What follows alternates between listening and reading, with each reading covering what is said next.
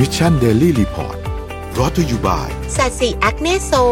ปราบสิวแล้วเบลอผิวใส ด้วยแป้งพัฟและแป้งฝุ่นจากสัตสีสวัสดีทุกคนครับ สวัสดีพี่ธงมาสวัสดีพี่ทันครับ สวัสดีครับ สวัสดีครับ ครับผมเราเริ่มต้นเสียงมาแล้ว น่าจะทุกคนน่าจะได้ยินเสียงแล้ว ตอนนี้เอ่อเมื่อกี้ที่เราพูดไปก็คือ เมื่อคืนนี้เนี่ย ถ้าใครนอนก่อนเที่ยงคืนเนี่ย คือมันมีข่าวอะไรเยอะมากที่เกิดขึ้นระหว่างช่วง ตั้งแต่เที่ยงคืนยาวมาจนถึงเช้าเนี่ยนะครับพี่ก็อ่านเดี๋ยวเราจะค่อยๆอัปเดตให้ฟังแบบเยอะมากมันมีเรื่องที่แบบพลิกไปพลิกมาเยอะมากเมื่อคืใช่นนี้ครับเอาเรื่องเดี๋ยววัคซีนก่อนไหมไปมาอ่าได้ไปดูไปดูเรื่องวัคซีนกันเมื่อวานนี้เราฉีดวัคซีนได้กี่คนเอาภาพที่เป็นวัคซีนขึ้นมาเลยดีกว่าครับเมื่อวานนี้เนี่ยตัวเลขวัคซีนที่เราฉีดฉีดเพิ่มได้เนี่ยนะครับ อยู่ที่ประมาณ 47,627 โดสนะครับ ซึ่งถือว่าเป็นตัวเลขที่โอเคนะ ก็ฉีดได้เพิ่มขึ้นพอสมควรนะครับ เป็นการฉีดเพิ่มเข็มที่หนึ่งเนี่ยประมาณ35,000แล้วก็ฉีดเข็มที่สองเนี่ยประมาณ11,000นหนึ่งพันนะครับ ก็ถือว่าสปีดเนี่ยกลับมาละ ก่อนหน้านี้เนี่ยจะเห็นว่าตัวเลขฉีดวัคซีนเนี่ยช่วงที่สงกรานเนี่ยนะครับ ตัวเลขช้ามากตัวเลขจะอยู่ประมาณวันหนึ่งเป็นไม่ถึงหมื่นหลักเป็นหลักพันด้วยซ้ำตอนนี้ก็ขึ้นมาอยู่ที่ประมาณห้าหมื่นแล้วก็ถือว่าเป็นข่าวดีครับ ที่ฉีดวัคซีนได้เร็วขึ้นตอนนี้ครับครับอ่าผมพาเข้าข่าววัคซีนเลยนะฮะเมื่อวานนี้มีข่าววัคซีน ข่าวใหญ่ก็คือการต้องเรียกว่าเป็นการ brainstorm นะของ CEO ของบริษัทขนาดใหญ่มากนะฮะ Big Corporation อืมของไทยเนี่ย40 บริษัทนะฮะ โดยจัดโดยหอการค้าไทยโดยคุณสนั่นทางอุบลกุลเนี่ยนะครับ ก็ประชุมกับ 40 บริษัทนะฮะ เอ่อ ก็หลักๆก็คือว่าคิดว่าวัคซีนเนี่ยหนึ่งคือช้านะฮะก็ยังช้าอยู่แล้วก็สองก็คือว่าคิดว่าเอกชนช่วยได้ ช่วยได้ในที่นี้ช่วยได้หลายเรื่องเลย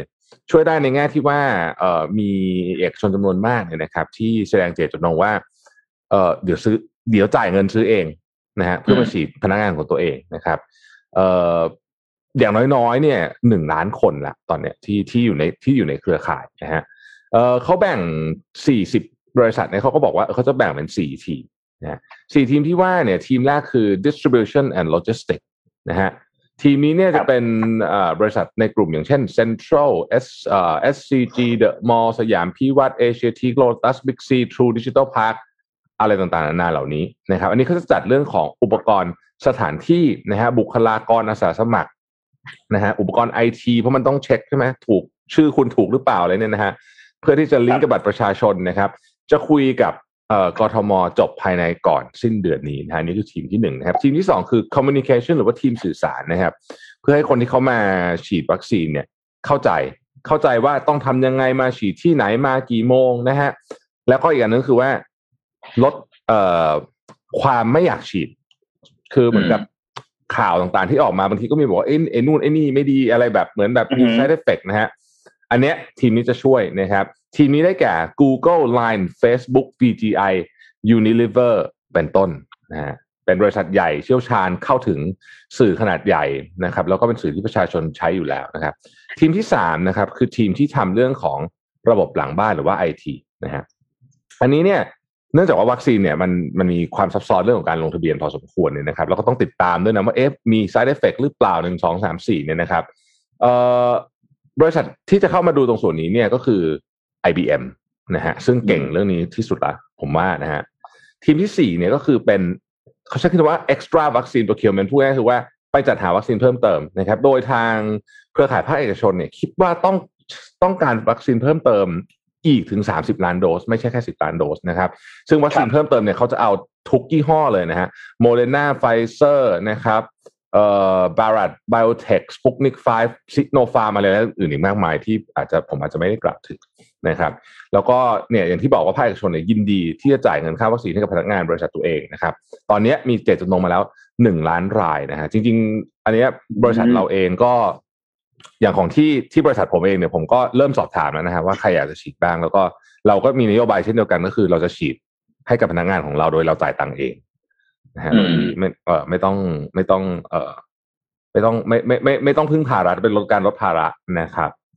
เอ่อผมสรุปนิดนึงแล้วกันนะครับ ว่าคุณสนั่นพูดอะไรตอนท้ายนะฮะคุณสนั่นอังอุบลกุลนะครับประธานหอการค้าไทยเนี่ยก็บอกว่าเอ่อผลสรุปจากที่ประชุมซีโอทุกบริษัทเห็นตรงกันว่าขณะนี้ ประเทศไทยได้รับการฉีดวัคซีนมาเพียง 0.4%ของประชากรเท่านั้นซึ่งถือว่าล้าช้าล้าช้ามากเพราะว่า target คือ 70 นะฮะ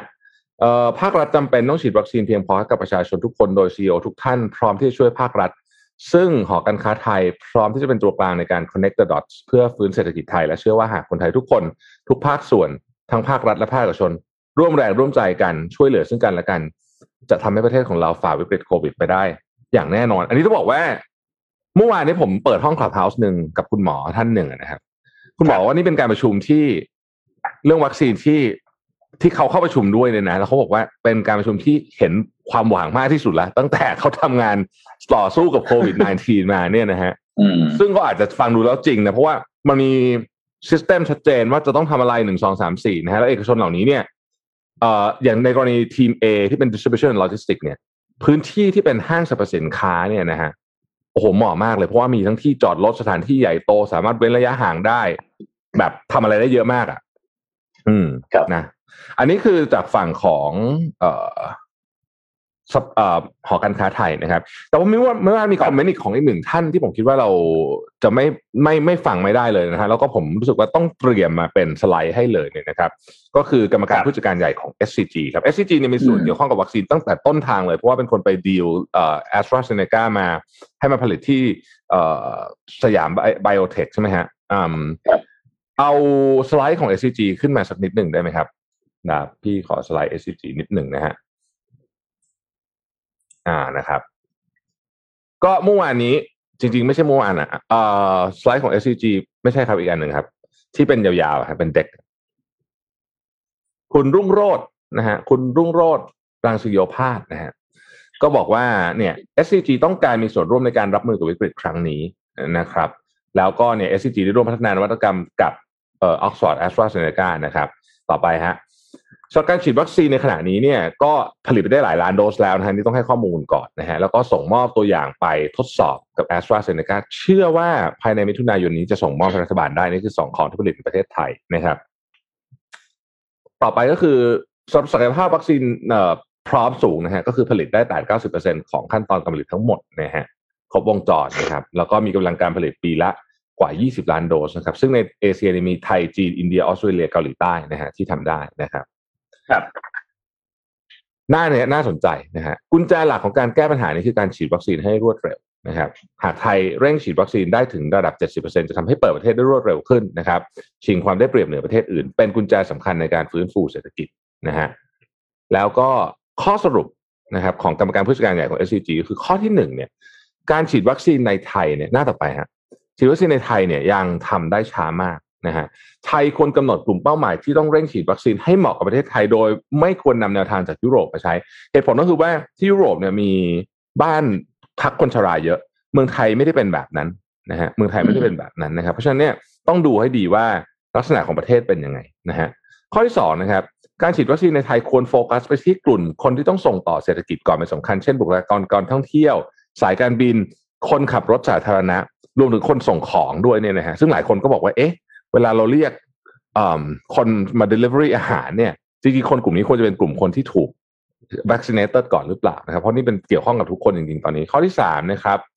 การบริหารจัดการไม่ควรให้คนเดินไปหาวัคซีนที่โรงพยาบาลแต่วัคซีนควรเดินออกมาหาคน เพราะปกติโรงพยาบาลมีผู้ใช้บริการหนาแน่นอยู่แล้วนะครับ และข้อที่สี่นะครับ ภาครัฐควรเปิดให้เอกชนจ้างแพทย์และพยาบาลที่เกษียณมาช่วยในการฉีดวัคซีนหากทำได้ตามนี้ ระบบเศรษฐกิจจะเดินหน้าได้อีกครั้ง และทำให้สถานการณ์ทุกอย่าง ทางด้านการแพร่ระบาดและเศรษฐกิจดีขึ้นอย่างรวดเร็วนะครับ นี่คือกรรมการผู้จัดการใหญ่ คุณรุ่งโรจน์รังสิโยภาสนะครับกรรมการผู้จัดการใหญ่ของ SCG นะฮะต้องบอกว่าตอนนี้เนี่ยโอ้โหภาคเอกชนนี่ไม่เคยดาหน้าออกมาพร้อมเพรียงขนาดนี้มาก่อน วันก่อนคุณธนินเจรานนท์ก็ออกมาอืมออกมาหมดเลย คุณโทมัส เอ่อครับเป็นไงฮะ คุณก็คุณคุณผโทมมัว่าสนนท์เป็นไงฮะ คิดว่าพอฟังฟังแล้ว พอฟังเอกชนแล้วรู้สึกมีขั้นตอนการจัดการที่ดูแล้วจะคือจะบอกพึ่งพาได้หรืออะไรแต่ผมว่ามันฟังแล้วมันดูมีขั้นตอนอะดูมีโปรโตคอลอืมดูแล้วก็ดูมีความร่วมมือ ก็ไทยนี่รักสงบแต่ถึงรบไม่ขาดนะเวลา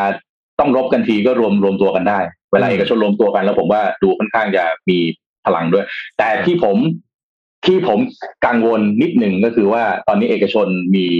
ทิศทางในการรวมตัวกันเนี่ย ตอนนี้ผมยังไม่เห็นคอมเมนต์ของภาครัฐที่ออกมา ว่าจะอนุมัติให้เอกชนจัดการได้ตามนี้หรือเปล่าอะอันนี้เดี๋ยวเดี๋ยวจะเล่าให้ฟังต่อแต่ว่าก่อนจะไปตรงนั้นเนี่ยวันนี้เราใช้ข่าวใช้เวลาข่าววัคซีนไม่นานอะนะครับ อยากจะขอให้ครับท่านดูคลิปสองคลิปของคนสองคนนะฮะของคนสองคนดูไปนะครับพร้อมๆกัน ดูพร้อมๆกันดูไปแล้วผมไม่ตัดสินอะไรทั้งสิ้นนะดูไปพร้อมกันเดี๋ยวเปิดดูแล้วพวกท่านตัดสินเอาเองเลยนะฮะคลิปที่หนึ่งครับสิบเก้าวินาที ของโจไบเดน Everybody เชิญ is ครับ eligible as of today to get the vaccine. You have enough of it, you need to be protected, and you need in turn to protect your neighbors and your family. So please, get the vaccine. Folks, I have good news. สั้นๆเนาะ Everybody สิบ is เก้าวินาทีครันะบฮะก็บอกว่าเออนี่แหละ เรามีวัคซีนพอแล้วนะครับออกมาฉีดกันหน่อย จบ อ่าใช่ so please มา get มา the ทุกคน vaccine ไปฉีดหน่อยออกมาฉีดหน่อยเรามีวัคซีนพอสำหรับทุกคนนะฮะจบสิบเก้าวินาทีครับนะครับ เอาอีกคลิปหนึ่งขึ้นมานะฮะ ก็วันไล่ๆกันนี่แหละเวลาก็ไล่ๆกันเลยนะฮะเชิญครับ เราจัดซื้อสั่งการสั่งมาในฐานะที่เราสามารถควบคุมการแพร่ระบาดได้ดีมากในระยะที่หนึ่งนะครับ เราก็จัดหาวัคซีนมาตามความจำเป็นนะครับ เราก็ไม่อยากให้ประชาชนมีความเสี่ยงในกรณีที่วัคซีนเหล่านั้นยังไม่ได้รับการพิสูจน์ทราบ ก็ขอให้เข้าใจตรงนี้แล้วกันนะ ไม่ใช่ว่า เออเพราะเราเราจองช้าหรือหรือหรือช้าเกินไปจำนวนน้อยเกินไป เพราะทุกอย่างมันพัฒนาตามสถานการณ์ที่เกิดขึ้นนะครับ เราสิ่งที่เรารับวัคซีนมาในช่วงแรกนั้นเราเราจัดซื้อสั่งการสั่งมาในฐานะที่เราอะนะฮะก็นั่นแหละ นะ โอเคนะ อืมครับอืม ครับ คือผมนิดหนึ่งนะบ้านเราเนี่ยปกติพอเวลาเอกชนจะทำอะไรครับ แล้วถ้ามันเป็นการแบบเอ่อเอ่อไปทำแทนหน้าที่รัฐเนี่ยส่วนใหญ่ เดี๋ยวมักจะไม่ค่อยได้ไปเป็นตามนั้น แต่ว่าผมเองนาทีนี้นะ ผมเชียร์ว่าตอนนี้อะไรที่มันทำแล้วมันพัฒนาให้มันดีขึ้นนะฮะแล้วมันแก้สถานการณ์ตอนนี้ได้ ขอเชียร์ให้ท่านทำเถอะครับ อืมนะส่วนโอเคคลิปเมื่อกี้ก็นั่นแหละครับ อย่างที่เห็น ผมว่าชัดเจนมันคือการสื่อสารนะครับ ผมขออนุญาตนะ อันนี้แบบส่วนตัวเลยนะครับ ส่วนตัวเลยจริงๆนะครับ คือคือผมคิดว่าผมเห็นใจท่านนายกจริงๆนะผมผมว่าท่านเหนื่อย ถ้าใครที่แนะนำท่านได้ผมผมขอให้แนะนำท่านนิดหนึ่งถ้าถ้าถ้าท่านเหนื่อยมากๆพักนิดหนึ่งอาจจะดีกว่า อ่าครับเราเราเราก็ เอาแต่ว่ามีมีการขยับเหมือนกันนะจากเมื่อกี้คุณโทมัสถามว่ามีขยับไหมมีนะครับผมมีครับเหมือนกันก็คือว่าจริง ๆ เนี่ยเอ่อท่านนายกเองก็ออกมาบอกว่ามีการคุยกับไฟเซอร์อยู่นะฮะตอนนี้นะครับอ่าใช่ แล้วก็จะน่ามีการส่งมอบตัวประมาณห้าถึงสิบล้านโดสห้าถึงสิบล้านโดสนะฮะเอ่อตั้งแต่กในรเดืกอนฎาคมกรกฎาคมเป็นต้นไปจนถึงสิ้นเดือนเอ้ยใช่ครับสิ้นปี สิ้นปีนะสิ้นฮะปีแต่ยังไม่รู้ว่าดีเทลเป็นยังไงเพราะว่ากำลังอยู่ในขั้นตอนของการเจรจาอยู่แล้วกันต้องใช้คำนี้เนาะก็อืมติดตามเรื่องนี้กันต่อไปนะครับอืมอ่าอันนี้ เรื่องหนึ่งนะเราวันนี้เราจะไม่ไม่ลากยาวเรื่องนี้ แต่จะขอไป เอ่อครับเรื่องต่อไปนะครับพม่าเนี่ยมีประเด็นขึ้นมาอีกแล้วเมียนมาเนี่ยนะครับ วันเสาร์นี้เขาจะมีประชุมอาเซียนแมตช์พิเศษนะครับ จัดโดยอินโดนีเซียนะฮะซึ่งเอ่อมันอย่างนี้ คือในพลมินออนไลน์เนี่ย ตอบรับมา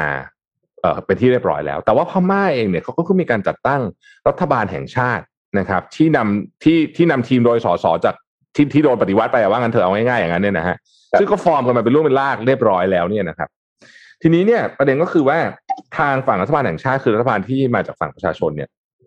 คัดค้านหัวชนฝาเลยว่า ไม่ไม่ควรให้มินออนไลน์มาที่เวทีอาเซียนนะฮะเพราะเหมือนเป็นการคล้ายๆกับ validate นะสแตมใช่ไหมเออสแตมว่าเฮ้ยคนนี้ยอมยอมรับถูกต้องนะครับ เรื่องนี้เนี่ยก็สร้างเอ่อต้องบอกว่า ท่าทีของประเทศสมาชิกเนี่ยสำคัญมากคือหนึ่งไอ้เข้าร่วมประชุมไหมเนี่ย อันนี้คงต้องคงต้องไปอะนะคงคงจะไม่ไปครับไม่ได้เพราะว่าอินโดเขาจัดแล้วมันก็เป็นแมตช์พิเศษของทุกคนอืมไปประชุม เอ่อทีนี้ใครจะไปนะฮะใครจะไป ปกติเนี่ยถ้าเป็นการประชุมลักษณะนี้เนี่ยท่านนายกต้องไปนะโดยปกติก็จะเป็นอย่างนั้นอยู่แล้ว แต่ครั้งเนี้ยข่าวออกมาว่า ข่าวยังไม่ confirm นะครับ แต่มีแนวโน้มว่าจะเป็นจริงก็คือจะเอ่อท่านนายกจะไม่ไปจะส่ง คุณดอนปรมัตถ์วินัยรองนายกรัฐมนตรีรัฐมนตรีอืมกระทรวงการต่างประเทศเนี่ย ไปแทต่างนประเทศ อ่า เพราะว่าเออเหมือนกับถ้าถ้าถ้าเป็นภาษาเราก็คงไม่อยากออกตัวแรงคิดคิดอย่างนี้คืออืมคือมันวางท่าทียากเหมือนกันอันนี้ผมก็ ผมผมผมก็รู้สึกว่า คือ ไอ้ครั้นว่าจะไปตัดสัมพันธ์กับเขาเลยอย่างที่บอกนะฮะว่ามันมันก็ไม่ได้ง่ายขนาดนั้นเหมือนกัน คือตอนเนี้ยจะเห็นครับว่า ท่าทีของประชาคมโลกต่อเมียนมาเนี่ยเอาจจริง ๆ พอถึง action จริงๆแล้วเนี่ยมันซับซ้อนมันยากมากเลยอะกรณีเคสที่อังกฤษอาจจะเป็นเคสหนึ่งที่ทำให้เห็นได้ชัดว่าเอ่อเหตุการณ์ที่เกิดขึ้นที่กรุงลอนดอนที่สถานทูตของเมียนมาเนี่ย อังกฤษเองก็ลำบากใจมากเลยนะคือเหมือนกับครับมันครับมันยากนะฮะเพราะฉะนั้นจับตามองเรื่องนี้สำคัญมากเพราะว่า คือคือมันมีคนถึงขั้นบอกขนาดนี้บอกว่าสงสัยอาเซียนต้องจัดแบบนี้ แล้วเขาไม่ได้พูดตลกนะเป็นเรื่องจริง คือจัดครั้งหนึ่งให้มินอ่องหล่ายมา จัดอีกครั้งหนึ่งเอาอืมรัฐบาลประชาชนมา เพราะว่าสองคนนี้คงไม่ยอมมาอยู่เวทีเดียวกันแน่นะฮะอ่าอาจจะต้องแบบใช่ใช่นั้นใช่นะฮะนี่กลายเป็นเหมือนมีเพื่อนมีเพื่อนสองกวนนะจะเลิกคบกวนหนึ่งก็เดี๋ยวมีปัญหาไปเข้าอีกแก๊งหนึ่งก็เลยต้องคบไปสองกวน แต่ว่าเวลาเจอกันก็ต้องแยกกันเจอเธอถูกถูกไม่คือมีคนบอกว่าอาจจะต้องถึงอาจจะต้องไปถึงขั้นนั้นเลยนะฮะเพราะว่าตอนนี้ไม่ยังดู เอ่อยังหาทางออกอื่นไม่เจอนะตอนนี้อืม อืมอะ นาทีนี้ผมว่าไซยามิสทอ k ต้องกลับมาอีกแล้วครับเออต้องต้องต้องคุยให้เป็นจริง อืมๆอืมครับ ถ้าถ้าอ๋อถ้าสุดโต่งเลยนี่ก็ลำบากเหมือนกัน ครับ ใช่ มีมีเรื่องวัคซีนเพิ่มเติมนิดหนึ่งครับ พอดีว่าเมื่อวานนี้เนี่ยมีเคสที่ฉีดวัคซีนตัวซีโนแวคแล้วเนี่ย ที่ที่ระยองเนี่ยนะครับ แล้วพบว่าผู้ฉีดเนี่ยเป็นอัมพฤกษ์ประมาณหกรายนะครับ ซึ่งก็เกิดจากการที่คนพบว่าคือ เป็นคือฉีดแล้วเนี่ยมีอาการริ่มเลือดเกิดขึ้นนะครับ ก็ให้ยาละลายริ่มเลือดแล้วหลังจากนั้นเนี่ยก็กลับมาเป็นปกตินะครับ เมื่อวานนี้ เอ่อนายแพทย์ทวีนะครับ ซึ่งเป็นคณะกรรมการโรคติดต่อแห่งชาติและแพทย์ผู้เชี่ยวชาญด้านโรคติดต่อเนี่ย เขาได้มีการพูดถึงบอกว่า คือหลังจากที่มีการฉีดแล้วเนี่ยในช่วงเวลาไม่กี่วันเนี่ย มีอาการคล้ายอัมพฤกษ์นะครับ ซึ่งตอนนี้อยู่ในระหว่างการรวบรวมข้อมูลอยู่นะครับ แต่ข้อมูลเบื้องต้นเนี่ยก็คือมีหกรายที่เกิดขึ้นกับเคสนี้นะครับ แล้วก็หลังจากที่ฉีดไปแล้วเนี่ยก็คือก็คือมีอาการอันนี้อยู่นะครับ ซึ่งหลาย ๆ คนเนี่ยมีบางคนที่เป็นโรคประจำตัวด้วยนะครับ ซึ่งทำให้ตอนนี้เนี่ยต้องหาจากต้องดูสาเหตุก่อนว่าสาเหตุเนี่ยเกิดขึ้นจากอะไร แต่ว่าทั้งหกคนเนี่ยเป็นผู้หญิงทั้งหมดแล้วที่สำคัญคืออายุน้อยด้วยครับ อายุ 21 ถึงประมาณ 30ต้นๆนะครับ แล้วก็มีคนที่อายุ54ปีหนึ่งคนนะครับ ก็หลังจากฉีดวัคซีนประมาณ5-10นาทีเนี่ยมีอาการชาพูดไม่ค่อยชัดแล้วก็อ่อนแรงนะครับ ซึ่งก็แพทย์ก็วินิจฉัยแล้วก็รีบให้ยาทันท่วงทีทันทีนะครับทำให้ อันเนี้ยไม่ได้เกิดขึ้นกับวัคซีนของซีโนแวคทุกอัน แต่เกิดแค่เฉพาะล็อตช่วงประมาณตรงนี้เท่านั้นนะครับ ซึ่งวันหมดอายุของวัคซีนอันนี้เนี่ยก็ยังไม่หมดอายุหมดอายุวันที่หนึ่งกันยายนนะครับ เพราะฉะนั้น เอ่อเตือนทุกคนก็คือทำตามที่แพทย์บอกครับ หลังจากที่ฉีดวัคซีนเนี่ยต้องมีการรอดูอาการอยู่ประมาณ 30 นาที เผื่อว่ามีผลข้างเคียงจากตัววัคซีนครับเอออันนี้อันนี้อันนี้สำคัญมากเลยนะครับ คือหนึ่งในขั้นตอนเอ่อหนึ่งในความจำเป็นมากอันหนึ่งก็คือต้องรอนะ ต้องรอครับนะครับ ต้องรอต้องรอครับ เพราะว่าเราใช่เราไม่รู้เลยจริงๆว่าข้อคือข้อมูลมันยังไม่เยอะมาก แล้วก็ต้องดูว่าใค รที่มีผลข้างเคียงที่จะได้รับจากการฉีดวัคซีนชนิดนั้นๆหรือเปล่านะครับ ก็ขอให้ระมัดระวังตัวด้วยอืมส่วนแต่วัคซีนอื่น ๆ เนี่ยเออแต่ว่าเคสเนี้ยส่วนวัเคคสซีนนี้ครัคืบอเขาเขากินยาแล้วก็หายถูกไหมฮะไม่ได้เป็นอะไรใช่ไหมอ่าใช่กินยาแล้วก็หายครับโอเคกินยาแล้วอาการก็ยังขึ้นดีครับนะก็ก็คือดีแพทย์แพทย์แพทย์หลังจากเจออาการปุ๊บก็ให้ยารักษาทันทีนะครับอืมส่วนอีกเคสหนึ่งก็คือที่จอห์นสันแอนด์จอห์นสันครับ ที่ทางด้านของสำนักงานยายุโรปได้มีการออกมาเปิดเผยว่า วัคซีนตัวนี้อาจเป็นสาเหตุทำให้เกิดลิ่มเลือดอุดตันนะครับ แล้วก็บอกว่าโอเคยังไงก็ตามมันยังคงมีประโยชน์มากกว่าความเสี่ยง แต่ว่าก็ออกมาเตือนอีกครั้งหนึ่งนะครับ ซึ่งนับเป็นการเตือนที่หลายครั้งแล้วพอสมควรนะที่เตือนเกี่ยวกับตัววัคซีนของจอร์ n สันแอนด์จอร์ s สันนะครับ ซึ่งเขาบอกว่าอาจจะเกิดได้หลังจากที่รับวัคซีนแล้วภายในช่วงประมาณ 3 สัปดาห์นะครับเพราะจอร์ n สันแอนด์จอร์ s สันเนี่ยฉีดเพียงโดสเดียวเท่านั้นนะครับ อืม อืม นี่ก็เป็นเอ่อนี่เป็นวัคซีนคร่าว เมื่อวานเมื่อวานคุณครับน้องนนท์ครับ เมื่อวานเราคุยเรื่องว่า ถ้ามีวัคซีนเนี่ยมันจะเปิดให้มีการท่องเที่ยวได้ให้นักท่องเที่ยวกลับมา แล้วก็ที่จีนเนี่ยจำนวนปริมาณการท่องเที่ยวเที่ยวบินรถไฟรถยนต์ต่างๆเนี่ยตอนนี้ถูกบุกจองกัน แล้วก็เป็นอะไรที่เป็นสัญญาณที่การเดินทางของคนเนี่ยกำลังกลับมานะครับ ทีนี้ตอนนี้มีข่าวหนึ่งครับ ที่ฮ่องกงครับ เที่ยวบินของสายการบินที่มาจากอินเดียครับ ชื่อ สายการบินชื่อ Vistara Airline จากอินเดียเนี่ยครับบินเข้าไปที่ฮ่องกงนะครับ แล้วก็ถูกตรวจสอบนะครับ ว่ามีคนเป็นติดเชื้อโควิดทั้งหมดเนี่ย53คน tested ว่าว่าว่าเป็นโควิด positive เนี่ย53คน คือคือในสายการบินเนี่ยตามข่าวเนี่ยไม่ได้บอกว่ามีคนมาทั้งหมดกี่คนนะแต่มีที่นั่งทั้งหมดเนี่ยร้อยแปดสิบแปดที่นั่งนะครับ ตามข่าวเนี่ยเขาใช้คำว่า all of the passengers tested covid positive ก็คือโอ้โห test ไปห้าสิบน่าจะ test ไปเกือบทุกเกือบทุกคนนะและติดหมดเกือบหมดทุกคนเนี่ยนะครับตอนนี้รัฐบาลสิงคโปร์เอ่อตัวดีรัฐบาลฮ่องกงเลยสั่งงด flight จากอินเดียทั้งหมดเป็นการด่วนเลยนะครับ แล้วก็ flight เนี่ยเอ่อมีการประกาศว่าคือปกติเนี่ย flight ที่เข้าไปที่ฮ่องกงนะฮะจะต้องมีการกักตัวนะครับสาม week นะที่ฮ่องกงนี่คือกักตัวน่าจะนานเป็นอันดับต้นๆของโลกเนี่ยนะครับครับตอนนี้ รัฐรัฐบาลฮ่องกงเนี่ยประกาศแบน flight ทั้งหมดนะฮะจากอินเดียปากีสถาน แล้วก็ฟิลิปปินส์นะฮะเริ่มต้นตั้งแต่วันจันทร์ที่ผ่านมาคือ flight เนี่ยเข้าไปตั้งแต่ประมาณต้นเดือนนี้นะครับประมาณวันที่สี่วันที่ห้าแล้วก็อยู่ในการกักตัวพอกักตัวเสร็จปั๊บ test โควิดทั้งหมดนะภายในสาม week ที่ที่เป็นตามมาตรการของรัฐบาลเนี่ยนะครับ ปรากฏนี่ฮะติดไปห้าสิบสามคนเรียกว่าคงติดกันมาทั้งลำเลยนะครับ ทีนี้ก็กลับมาดูว่า เออ แล้วเวลาที่เรา เราเริ่มเราเริ่มฉีดวัคซีนแล้วนะครับที่ฮ่องกงเนี่ยฉีดวัคซีนไปแล้วเทียบกับจำนวนประชากรคือประมาณสิบเปอร์เซ็นต์นะครับก็ถือว่าใช้ได้ speed ก็ถือถือว่าใช้ได้ ทีนี้ถ้าเกิดว่ามีการเปิดรับนักท่องเที่ยวจากต่างประเทศเข้ามาแล้วเนี่ย ถ้ามีมาตรการดูแลที่ไม่ดีมากพอเนี่ยน่ากลัวเหมือนกันเพราะว่าบางประเทศ โดยเฉพาะอินเดียเนี่ยตอนนี้แบบ peak มากนะครับ เข้าใจว่าอินเดียบราซิลนะครับ ประเทศเหล่านี้เนี่ยการการการจำนวนการติดเนี่ยยังยังสูงจริงๆนะครับก็ อืมต้องมีโปรโตคอลที่ดีนิดหนึ่งครับ อินเดียปัจจุบันนี้ล่าสุดเนี่ยนะครับเอ่อหกเจ็ดวันที่ผ่านมาเนี่ย ติดไปล้านกว่าคนหนึ่งจุดหกล้านคนโดยประมาณนะฮะคือคือเกินสองแสนคนต่อวันก็เห็นมาแล้วเนี่ยนะครับ ตอนนี้อินเดียมีเอ่อนายกรัฐมนตรีโมดีเนี่ยมีคำสั่ง เรียกว่าปิดเมืองนะฮะคือล็อกดาวน์แบบดุเดือดอะปิดทุกอย่างอะนะฮะเอ่อแล้วก็ปัญหาเดิมฮะ เหมือนเดิมเลยฮะ ก็คือมีคนไปออนที่จำได้จำคราวที่แล้วได้ไหมฮะ คนไปกลับบ้านอะเออเหมือนเหมือนเหมือนกันเหตุการณ์เดิมมากับเกิดขึ้นอีกครั้งหนึ่งนะฮะก็ไม่รู้จะเกิดอีกคลัสเตอร์หนึ่งหรือเปล่า แต่ว่าเอาใจช่วยอินเดียนะเพราะโอ้โหอินเดียนี่หนักจริงหนักมาก ๆ จริง ๆ หนักมาก อินเดียตอนนี้เนี่ยเตียงเตียงไม่พอแล้วนะครับ เตียงที่เป็นเตียงรักษาคนไข้ที่เป็นผู้ป่วยอาการหนักไม่พอแล้วก็คือมีบางเตียงที่หนึ่งเตียงนอนสองคนถังออกซิเจนต้องแชร์กันอะมีแบบนั้นแล้วนะครับ เพราะว่าไอ้เตียงห้องไอซียู ไม่พอแล้วนะครับ คือใกล้เคียงจะหนึ่งร้อยเปอร์เซ็นมากแบบเก้าสิบเจ็ดเปอร์เซ็นเก้าสิบแปดเปอร์เซ็นแบบชิดมากๆแล้วนะครับ อืมก็น่าห่วงนิดนึงครับน่ากลัวว่าเดี๋ยวเดี๋ยวถ้าถ้าถ้ามี flight เข้ามาเนี่ย แล้วถ้าบ้านเราดูแลจัดการไม่ดีเนี่ยน่าน่ากังวลเรื่องเรื่องการระบาดนะครับ ต่อให้มีวัคซีนก็ตามซึ่ง speed การฉีดวัคซีนของเราเนี่ยยังไงผมก็คง มีเอกชนมาช่วยนี่ถือว่าเป็นสัญญาณที่ดูดีมากนะครับ แต่ว่าก่อนที่จะไปถึงจุดที่เป็น herd immunity เนี่ย ผมว่าเป็นจุดที่ค่อนลุ้นระทึกตลอดเวลานะครับ เพราะว่าเราคงฉีดไปเปิดระบบเศรษฐกิจไปต้อนรับนักท่องเที่ยวต่างประเทศเข้ามาไปด้วยเนี่ยมันจะวิ่งวิ่งอยู่ประมาณนี้ผมว่าปีปีนี้ทั้งปีอะกว่าจะกว่าจะกว่าจะได้เห็นว่ามันเป็นยังไงบ้างแล้วก็ข่าวคงเจอรายวันแน่นอนไปนั้นมาที่นี่ติดที่หนึ่งฉีดแล้วอะไรทำนองนี้นะครับ ก็ขอให้ติดตามไปกับพวกเราด้วยกัน อืมครับ เราไปข่าวใหญ่กันต่อเลยดีไหมครับ ไปต่อไปที่ซูเปอร์ลีกกันดีกว่าครับ นั่นแหละกำลังจะคุยเรื่องนี้เลยเหมือนกันเลยฮะ ข่าวซูเปอร์ลีกตอนนี้ โอ้โห มันหลายชั่วโมงมันเกิดเหตุการณ์ขึ้น เกิดเหตุการณ์ขึ้นเยอะมากเมื่อเมื่อคืนตอนนี้นะครับ เล่าย้อนให้ทุกคนฟังก่อนนิดหนึ่งก็คือซูเปอร์ลีกเนี่ยมันเป็น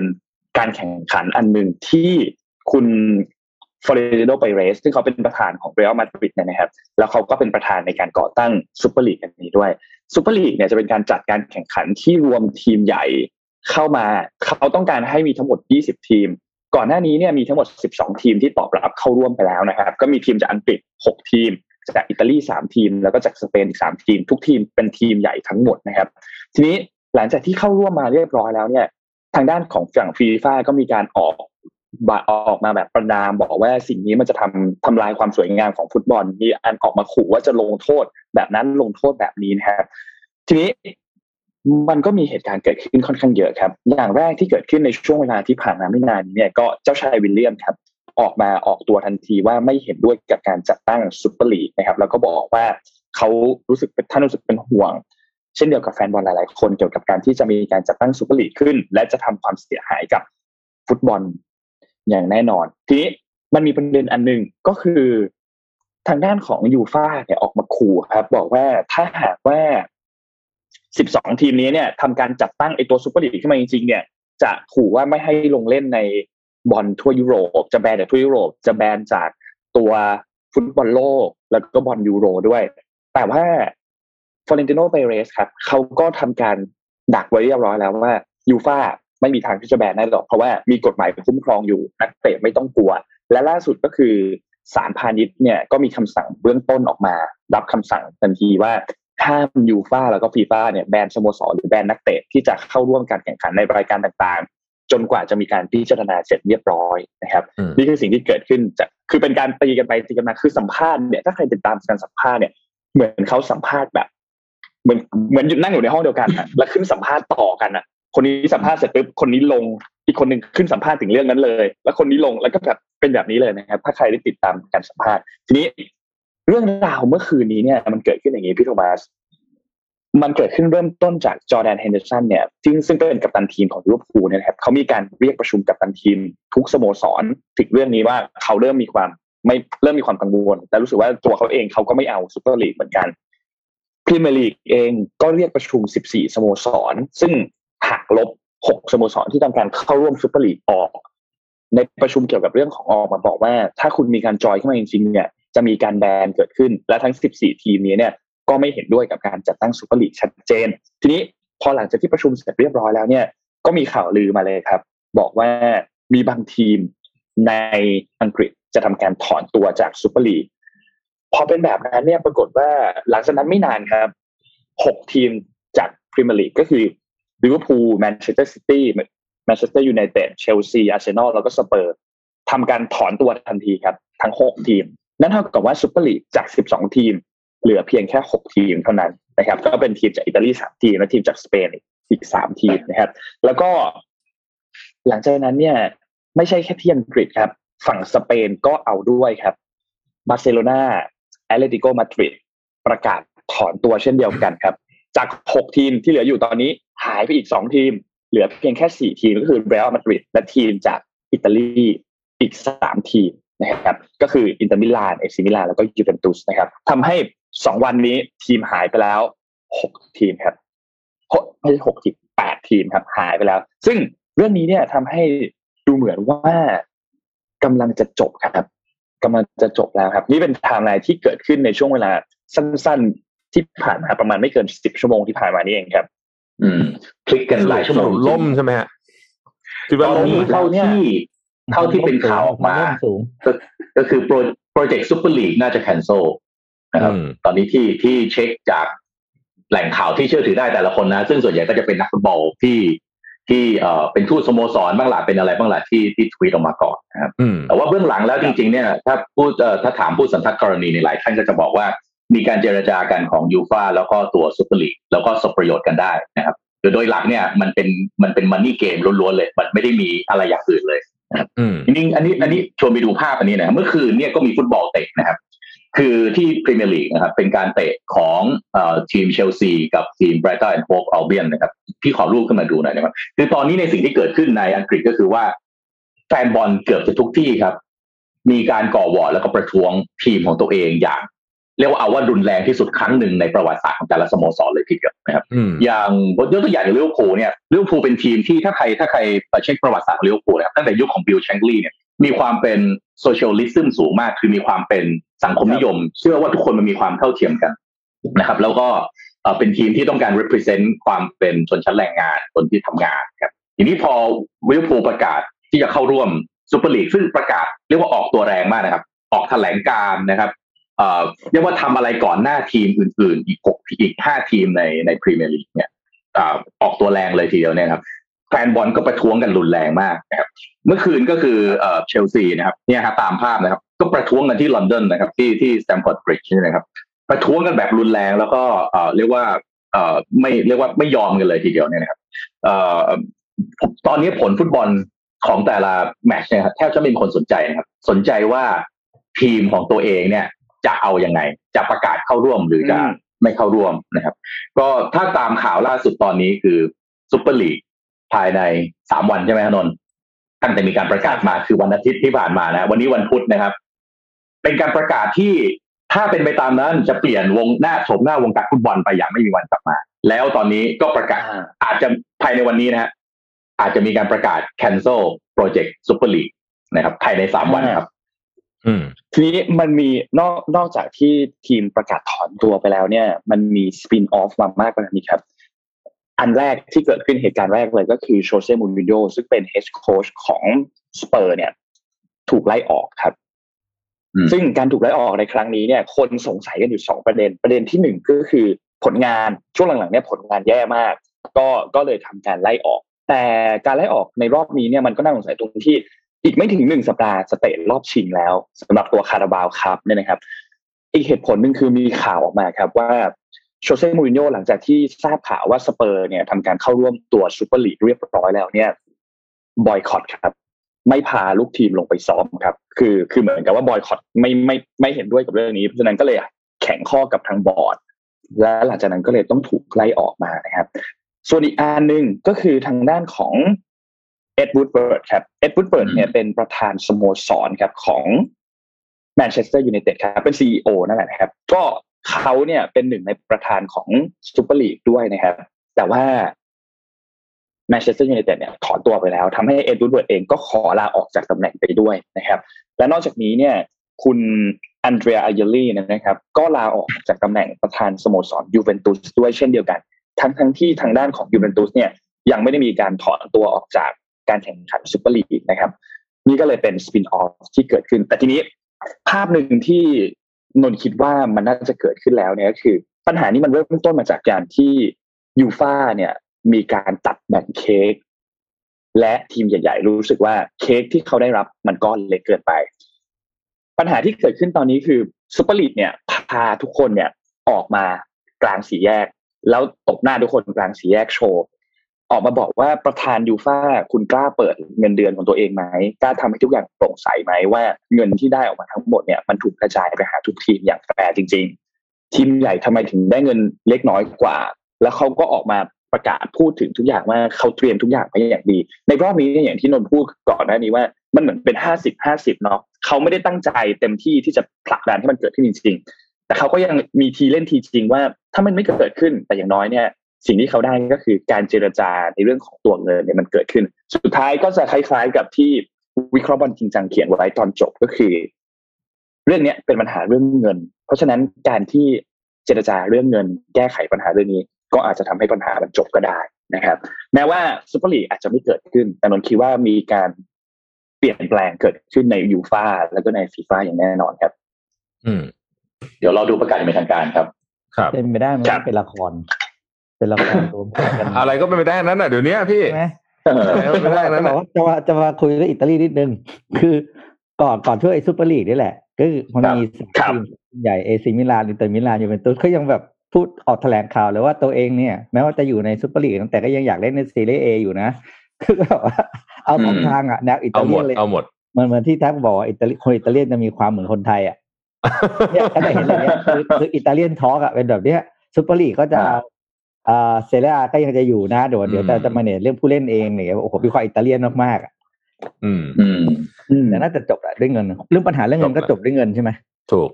ครับเรื่องปัญหาเรื่องเงินก็จบได้เกินนี่วันนี้วันนี้ข่าวเทคโนโลยีเยอะมากเลยนะฮะ ผมอยากจะช่วยช่วยๆกันไล่เรียงกันเพราะมีประมาณสักเจ็ดแปดข่าวได้ที่ครับข่าวใหญ่มากด้วยเนี่ยเดี๋ยวจะเก็บข่าวใหญ่ไว้ตองหนังแล้วกันคุณโทมัสเอาก่อนเลยไหมฮะ มีทั้งเรื่องเอ่อครับตัว NVIDIA อะไรเต็มไปหมดเลยวันนี้อะเอาเลยฮะโอ้ใช่เรื่องนี้น่าสนใจครับ ขอรูป H1 ขึ้นมาประกอบหน่อยนะครับ NVIDIA นะครับก่อนหน้านี้เนี่ยมีข่าวตั้งแต่ประมาณปีที่แล้วแล้วนะครับ ช่วงปลายปีนะครับจนมาถึงต้นปีของปีนี้นะครับว่า NVIDIA เนี่ยมีความจำนงนะครับ ที่จะ acquire หรือไปเอ่อเข้าซื้อนะครับบริษัท ARM ซึ่งต้องบอกว่า ARM เนี่ยมีความสำคัญต่ออุตสาหกรรมการผลิตชิปสูงมากนะครับเพราะว่า ARM เนี่ยเป็นผู้ออกแบบเป็นเจ้าของสถาปัตยกรรมในการออกแบบชิปต่างๆนะครับ แล้วก็อืมเอ่อในมือถือของเราเนี่ยนะครับ 95%นะครับใช้สถาปัตยกรรมชิปของ ARM นะครับ NVIDIA เป็นใคร NVIDIA เป็นผู้ผลิตนะครับเพราะฉะนั้นถ้าเกิดไล่เรียง supply chain ของอุตสาหกรรมชิปเนี่ยต้นน้ำนี่คือ ARM นะเป็นคนออกแบบเป็นเหมือนเป็น R&D นั่นแหละนะครับเสร็จแล้วก็มาผลิตที่บริษัทอย่าง NVIDIA ที่เป็นผู้ผลิต แล้วสุดท้ายก็ไปขายเป็นออกมาเป็นเอ่อ end product นะฮะไม่ว่าจะเป็นซัมซุงเป็นหัวเว่ยเป็นอะไรต่างแล้วก็ขายไปสู่เอ่อเอ่อหน้าร้านต่างๆ ที่เราเนี่ยสามารถจะเข้าไปซื้อของได้นะครับมูลค่าดีลนี่สูงมากนะครับสี่หมื่นล้านเหรียญสหรัฐนะครับเป็นดีลที่สูงที่สุด ดีลหนึ่งนะครับ ในอุตสาหกรรมชิปนะครับ ทีนี้อาร์มเนี่ยสัญชาติของเขาจริงๆคือเขาเป็นบริษัทสัญชาติอังกฤษนะครับเกิดที่อังกฤษนะครับแต่ว่าเอ่อคนที่เข้าไปซื้อเนี่ยก็คือซอฟแบงค์นะครับ เอาอีกแล้วนะครับซอฟแบงค์เนี่ยเข้าไปลงทุนซื้ออาร์มตั้งแต่ประมาณปี 2016 นะฮะมูลค่าที่อาร์มเข้าไปซื้อเนี่ยคือ 36,000 ล้านเหรียญสหรัฐนะครับแต่ในขณะที่ NVIDIA เนี่ยเป็นบริษัทสัญชาติสหรัฐอเมริกานะครับ นี่เมื่อวันจันทร์ที่ผ่านมาครับ รัฐบาลอังกฤษครับ พอรู้ข่าวเรื่องที่ NVIDIA จะเข้าไปซื้ออาร์มเนี่ยแน่นอนว่ายอมไม่ได้ เพราะว่า ต้องบอกว่าไอตัวไอชิปชิปเซตหรือ IC เนี่ย มันเป็นตัวอุตสาหกรรมที่จะเป็นการกำหนดอนาคตอย่างหนึ่งเลยครับนักวิเคราะห์บอกว่า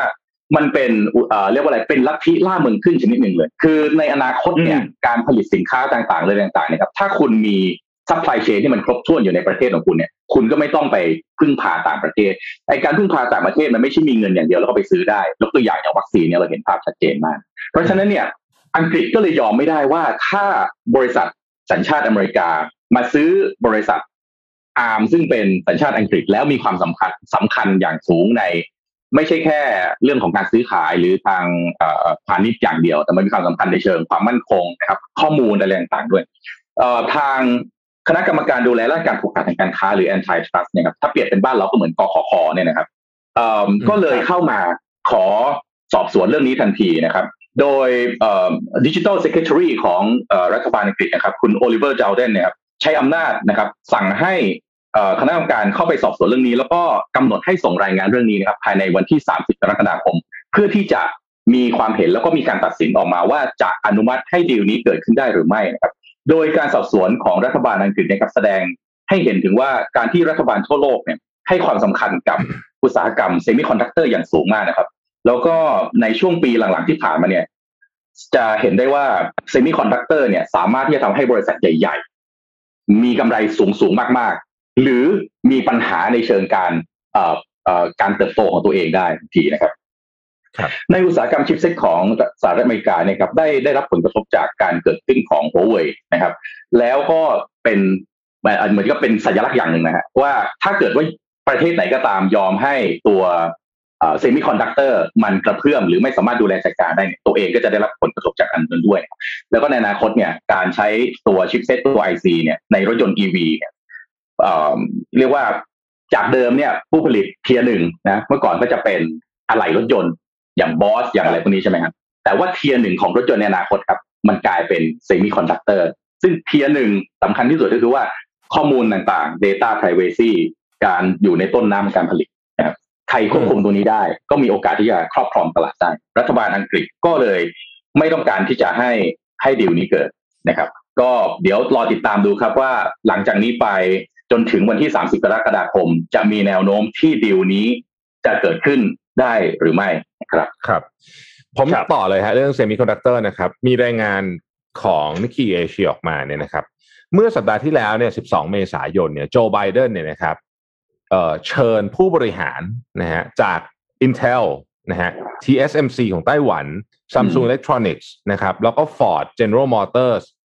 เข้าประชุมที่ทำเนียบขาวเพื่อคุยเรื่องนี้เลยนะฮะอย่างที่คุณโทมัสบอกตอนนี้เนี่ยไอ้ปัญหาชิปไม่พอเนี่ย มันกระทบทุกวงการจริงๆ นะครับ แต่วงการตอนนี้ที่ได้รับความสำคัญหน่อยนิดนึงสำหรับสำหรับรัฐบาลก็คืออุตสาหกรรมรถยนต์ครับ ตอนนี้รถยนต์เนี่ยส่งมอบไม่ได้เยอะมาก เพราะติดปัญหาไม่มีชิปนี่แหละนะครับรถยนต์ปัจจุบันนี้เนี่ยต่อให้ยังไม่ต้อง EV เนี่ยนะฮะก็ใช้ชิปมากขึ้นอยู่แล้วนะอันนี้มันมีหลายสาเหตุผมจะค่อยไล่เรียงฟังหนึ่งมันใช้ชิปมากขึ้นอยู่แล้วนะครับอันที่สองคืออุปกรณ์ 5G ครับซึ่งเริ่มขายในตลาดของจริงแล้วเนี่ยแล้วก็หลังจากนี้ก็จะเป็นอุปกรณ์ 5G เนี่ยมีชิ้นส่วน เพิ่มขึ้นยกตัวอย่างเช่นอ่าไอเสาสัญญาณนะฮะปกติถ้าเป็น 4G จะมีอันเดียว 5G เนี่ยก็ต้องมีสามเสาอะไรแบบนี้นะฮะเพราะฉะนั้นเนี่ย passive component จะมากกว่าตัว 4G เนี่ยประมาณ 30-50%นี่ก็ต้องใช้ชิปเยอะขึ้นนะครับ ทีนี้ก่อนหน้านี้เนี่ยมันมี tech war จำได้ไหมฮะ เรื่องของหัวเว่ยนะตอนนั้นเนี่ยก่อนที่หัวเว่ยจะถูกตัดสิทธิ์ไม่ให้เข้าถึงนู่นนี่เนี่ยนะครับหัวเว่ยเองเนี่ยก็สต็อกของมโหฬารเลยเพราะว่ากลัวไง ทีนี้พอคนอื่นเห็นหัวเว่ยสต็อกปุ๊บเนี่ยของมันเริ่มขาดใช่ไหมฮะคนอื่นก็จะสต็อกตามด้วยนะฮะคนอื่นก็สต็อกตามด้วยนะครับ แล้วมันก็เลยออเดอร์มันก็เลยทวีคูณมาเรื่อยๆนะฮะนึกภาพออกไหมคนนึงตกใจคนนึงตกใจสั่งด้วยนะแล้วมันก็มีแบบนี้ครับว่ามีรายงานข่าวมาจากผู้บริหารระดับสูงของบริษัทคอมพิวเตอร์นี่ก็ต้องในในไต้หวันในในเกาหลีเนี่ยบอกว่าผู้ผู้เอ่อผู้ซื้อรายใหญ่เนี่ย ใช้ ต้องใช้คำว่าสั่งซื้อมาเก็บไว้ก่อนคล้ายๆวัคซีนอะเหมือนกันอะ ซื้อมาเก็บไว้ก่อน เป็นการครับตัดคู่แข่งไปในตัวด้วยนะแต่ในกรณีนี้คือการตัดคู่แข่งไปในตัวด้วยนะฮะซึ่งเอ่อเรามีรูปให้ดูด้วยนะครับดาบขอรูปของเรื่องของชิปนะฮะ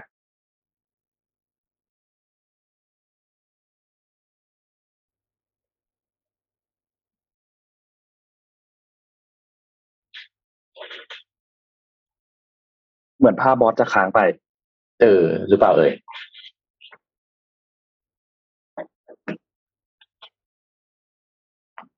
เหมือนจะค้างไม่เป็นไรครับนะครับ เหมือนจะค้างไปเหมือนจะค้างไป ได้ยินไหมครับ อะได้ยินแล้วครับอ่ามาแล้วกลับมาแล้วกลับมาแล้วครับ มาแล้วมาแล้วหรือเปล่าเอ่ยอะอ่าสักครู่เดี๋ยวนะรอ โอเคครับ แต่ได้ยินเสียงสักคนะรู่ครับ เดี๋ยวเดี๋ยวเดี๋ยวผมต่อใหม่ครับ ก็ตัวตัว อะอาจจะชวนคุยกันนึงอะมาแล้วคุณมามาแล้วมานะพอโอดีเคอะอีกอีกอีกภาพหนึ่งครับ ดาวที่เป็นตารางนะฮะอืมตารางนี้ให้ดูเลยว่าปกติเนี่ยเอ่อชิปอย่างยกตัวอย่างเช่น power management chip เนี่ย lead time ครับสี่ถึงแปดสัปดาห์นะฮะปัจจุบันนี้เนี่ยอยู่ที่ยี่สี่ถึงห้าสิบสองสัปดาห์คือปัญหาเนี้มันยัง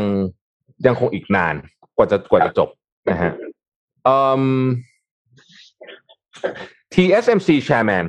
เอ่อ TSMC chairman chairman ของ TSMC เนี่ยบอกว่าอืมคิดว่าปัญหาไอชิปขาดอะไรพวกนี้เนี่ย จะอยู่ไปถึงอย่างน้อย 2022 นะฮะคือยังไม่จบเร็วนี้แน่นอนนะยังไม่จบเร็วนี้แน่นอนนะฮะก็เรื่องนี้เป็นเรื่องใหญ่อย่างที่คุณโทมัสบอกว่าเป็นอีกหนึ่งใน คือดิจิ t a ลทรานส์ o r มชันเพราะทุกอย่างมันเป็นอุปกรณ์เอ่อไอทีไปหมดเนี่ยคนที่ถือครองต้นน้ำจะได้เปรียบมากมอย่างมโหฬารเลยทีเดียวนะฮะมันเหมือนกับ มันเหมือนกับคุณขายไก่ แล้วคุณกำลังจะไปครอบครองแม่พันธุ์ไก่เลยใช่ถ้าคุณครอบครองแม่พันธุ์ไก่นี่ต่อไปเวลาคุณจะขายใคร หรือไม่ขายใครนี่คุณกำหนดได้เลยนะมคือเรียกว่ากดปุ่มความเป็นความตายของบริษัทที่เป็นอยู่กลางน้ำได้เลยอืมนี่เขาก็บอกว่านะเขาก็บอกว่าการที่ NVIDIA เข้าไปซื้อ ARM เนี่ยเป็นการเปลี่ยนสตรัคเจอร์ของอุตสาหกรรมชิปเซตไปอย่างไม่มีวันกลับมาได้เลย เพราะฉะนั้นในเรื่องนี้ มันไม่ใช่แค่เรื่องการซื้อขายธรรมดานะมันมีเรื่องความเป็นการเมืองระหว่างประเทศอยู่ด้วยนะครับเนี่ย ถูกต้องถูกต้อง อืมครับอะเอ้ยโอ้โหเราพาไปต่อสี่สิบห้าที่นาทีข่าวแล้วเหรออะใช่โอ้โหยังอยู่เร็วมากข่าวยังอยู่ที่ข่าวเรื่องเทคครับ คดีรถชนต้นไม้ที่เท็กซัสของรถรถยนต์เทสลาเหมือนจะมีคดีพลิกอีกแล้วครับพลิกตอนนี้เนี่ย เมื่อวานนี้เนี่ย ที่เราได้รับได้รับรายงานข่าวล่าสุดเนี่ยก็คือ มีอุบัติเหตุชนต้นไม้ใช่ไหมครับจนมีผู้เสียชีวิตสองคน และ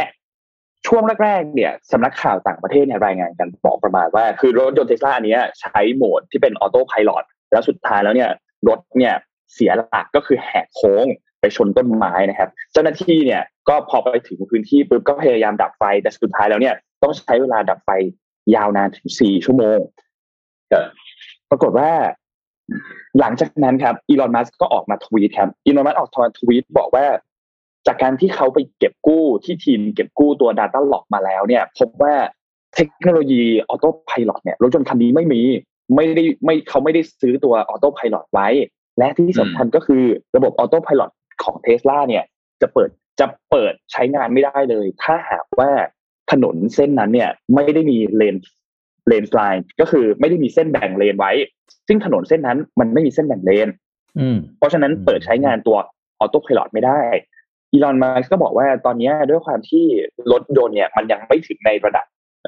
การขับอัตโนมัติในระดับที่ห้าระดับที่ห้าคือไม่ไม่ต้องมีคนนั่งอยู่ที่คนขับ เพราะฉะนั้นต้องมีเส้นแบ่งแยกเลนอยู่ ซึ่งมันก็ซึ่งซึ่งซึ่งแบบนั้นแปลว่า มันไม่ได้เกิดขึ้นจากความผิดพลาดของรถยนต์เทสลาและยังมีอีกครับ เมื่อคืนนี้ครับ ระหว่างที่เราหลับกันอยู่เนี่ยตำรวจที่เป็นตำรวจผู้ที่อยู่ในพื้นที่ตรงนั้น ที่เป็นคนเข้าไปดับเพลิงเนี่ยออกมา บอกว่า ที่บอกว่าต้องใช้เวลาดับไฟนานถึงสี่ชั่วโมง และสุดท้ายต้องมีการขอความช่วยเหลือมาเพิ่มเขามีการระเบิดเพิ่มเนี่ย ไม่จริงเขาไปถึงอืมไม่กี่นาที แล้วดับไฟไฟก็ดับแล้วแล้วไม่ได้ต้องขอทีมมา ไม่ต้องไม่ต้องขอความช่วยเหลือทีมมาเพิ่มด้วย ซึ่งแปลว่าข่าวที่ออกมาตอนแรกเนี่ยเป็นข่าวลือครับ เป็น fake news ครับ ที่บอกว่าใช้เวลาสี่ชั่วโมงในการดับไฟ ตอนนี้คดีเลยเหมือนพลิกไปพลิกมา ตอนแรกเนี่ยหลังจากที่ตัวหุ้นเทสลาร่วงลงมาจากข่าวนี้เนี่ย พออีลอนทวีตปุ๊บหุ้นก็ขึ้นกลับไปอีกทันทีไปที่จุดเดิมทันทีหลังจากที่ทวีตเรื่องนี้นะครับ แล้วก็หลังจากที่มีการพูดถึงข่าวอันนี้เนี่ยยังไม่แน่ใจนนยังไม่เห็นว่าหุ้นตอนนี้เทสลาของหุ้นเทสลาเนี่ยกลับขึ้นมามากน้อยแค่ไหนแล้ว แต่ว่า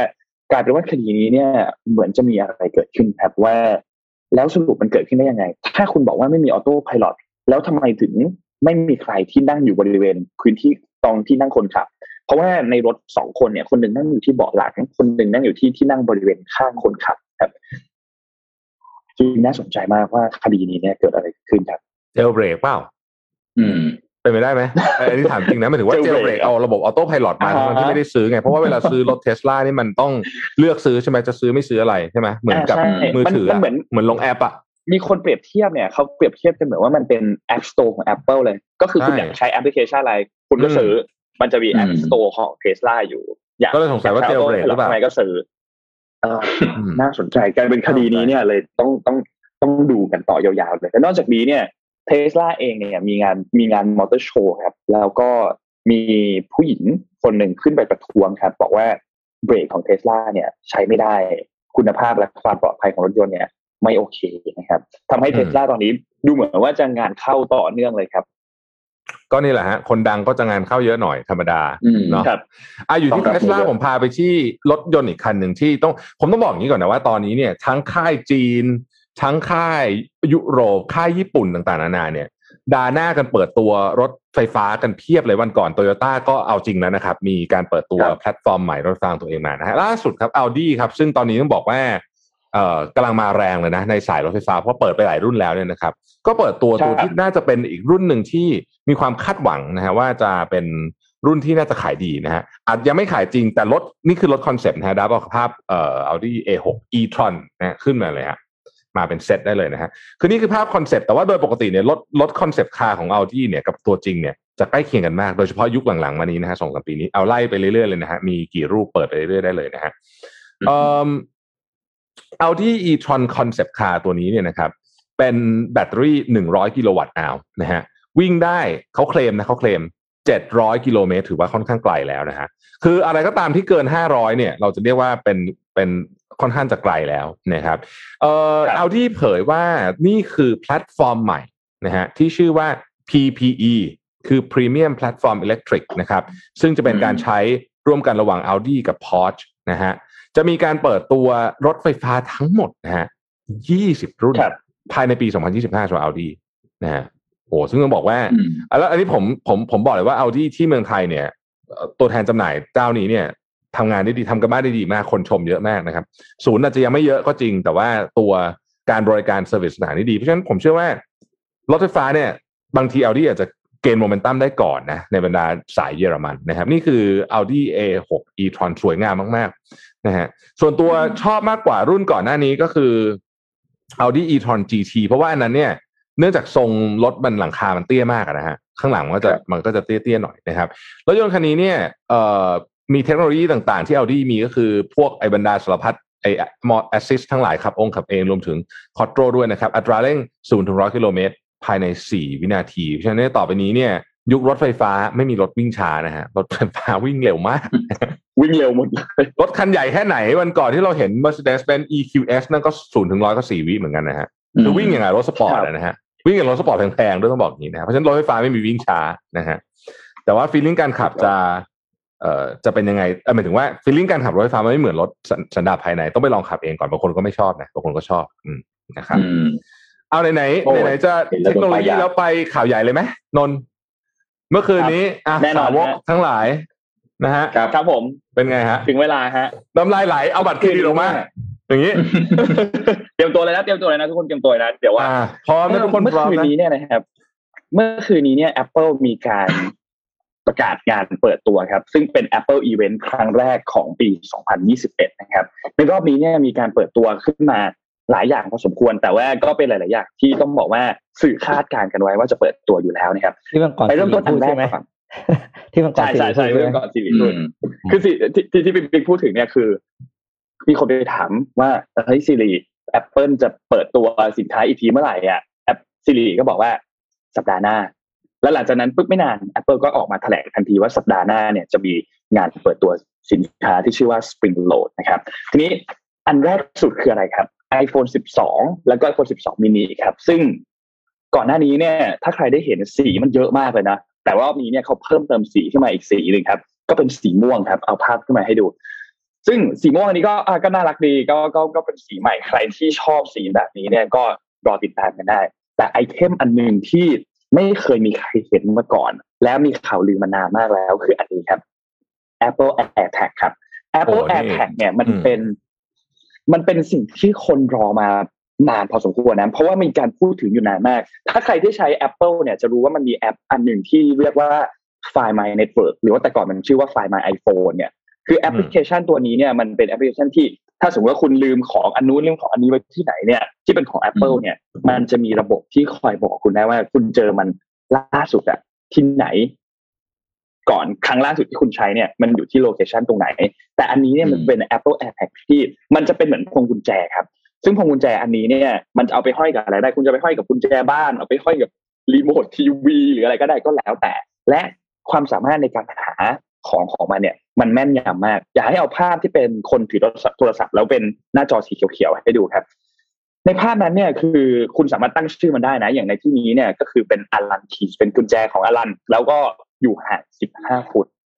ทิศทางไปทางนี้ คุณก็เดินไปแล้วก็จะเจอว่าไอ้กุญแจเนี่ยมันอยู่ที่ไหน โดยราคาที่เปิดตัวออกมาเนี่ย ต้องบอกว่า ถือว่าเป็นราคาที่ค่อนข้างแรงนิดนึงนะราคาเนี่ยอยู่ที่ชิ้นเดียวเนี่ยนะครับเดี๋ยวนะ990บาท แล้วก็มีเป็นแพ็ค4ชิ้นด้วย 3,390 บาท อันนี้คือ Apple AirTag นะครับ เป็นสินค้าตัวแรกที่ที่เป็นครั้งแรกที่ Apple ทำการเปิดตัวขึ้นมานะครับขอเสริมนิดนึงนะครับนอกจากนี้ครับยังมีใช้ตัว Ultra Wideband อะครับเทคโนโลยีด้วยนะเนี่ยเป็นแบบเทคอืมค่อนข้างไฮเทคทีเดียวครับ ขออภัยเชิญต่อเลยครับไฮเทคในที่ในที่นี้เนี่ยหมายถึงว่าคือคุณไม่จำเป็นที่จะต้องอยู่ใกล้มันขนาดนั้น คือไม่ต้องมีสัญญาณอะไรต่อกับมัน ไม่ต้องต่อบลูทูธกับ AirTag แต่แรก คุณจะอยู่ที่ไหนก็ได้ แล้วมันก็สามารถหาเจอได้เหมือนกัน มันมีสัญญาณที่ส่งออกมา จากตัวของมันเองเลยนะครับนั่นเป็นผลว่าทำไมราคามันถึงค่อนข้างสูงนะครับ ไปต่อครับ อันต่อไปเนี่ยคือตัว Apple TV 4K ครับ ตัวนี้เนี่ยก็เป็นการออกมาปรับปรุงตัวใหม่ ที่ทำให้ระบบของมันเนี่ยทำงานได้ภาพชัดยิ่งขึ้น แล้วก็รองรับชิปที่มันแกร่งยิ่งขึ้นและที่สำคัญก็คือปรับปรุงรีโมทใหม่ รองรับตัว 4K HDR ด้วยนะครับ โดยราคาเริ่มต้นของมันเนี่ยที่เป็นราคาไทยเนี่ยนะครับ อยู่ที่เริ่มต้น 6,700 บาทนะครับ แล้วก็จะมีเทียร์ที่สูงๆขึ้นไปเรื่อยๆนะครับ นี่คือ Apple TV 4K ครับ อันต่อไปครับ อันนี้ทุกคนติดตามกันอยู่เลยก็คือเฮ้ย Apple เปิดตัว MacBook ไปแล้วที่เป็น MacBook รุ่นใหม่ใช้ตัวชิป M1 เนี่ย แต่ว่าอืม iMac ยังไม่ได้เปิดตัวมาแล้วครับ กับ iMac ช่วยแบบใหม่อันนี้ครับนี่ใช้ชิป ขอแสดงความคิดเห็นหนึ่งได้ไหมครับ ขอแสดงความคิดเห็นหนึ่งได้ปะ มีโอกาสเสียตังค์สูงมากบอกเลย คือแบบ อันเห็นนี้แล้วแบเนี่ยบโอ้โห ปาดเหงื่อเลยอะแบบโอ้อื้อหือโอ้ดูโหดิเลยดูอะดิดูสิ ดูสิ คือดูสิไม่มีปูนปูนอยกข้างหลังดูอะไร ไม่มีแล้วนะไม่มี ไม่มี ไม่มีอ่าปูนข้างหลัง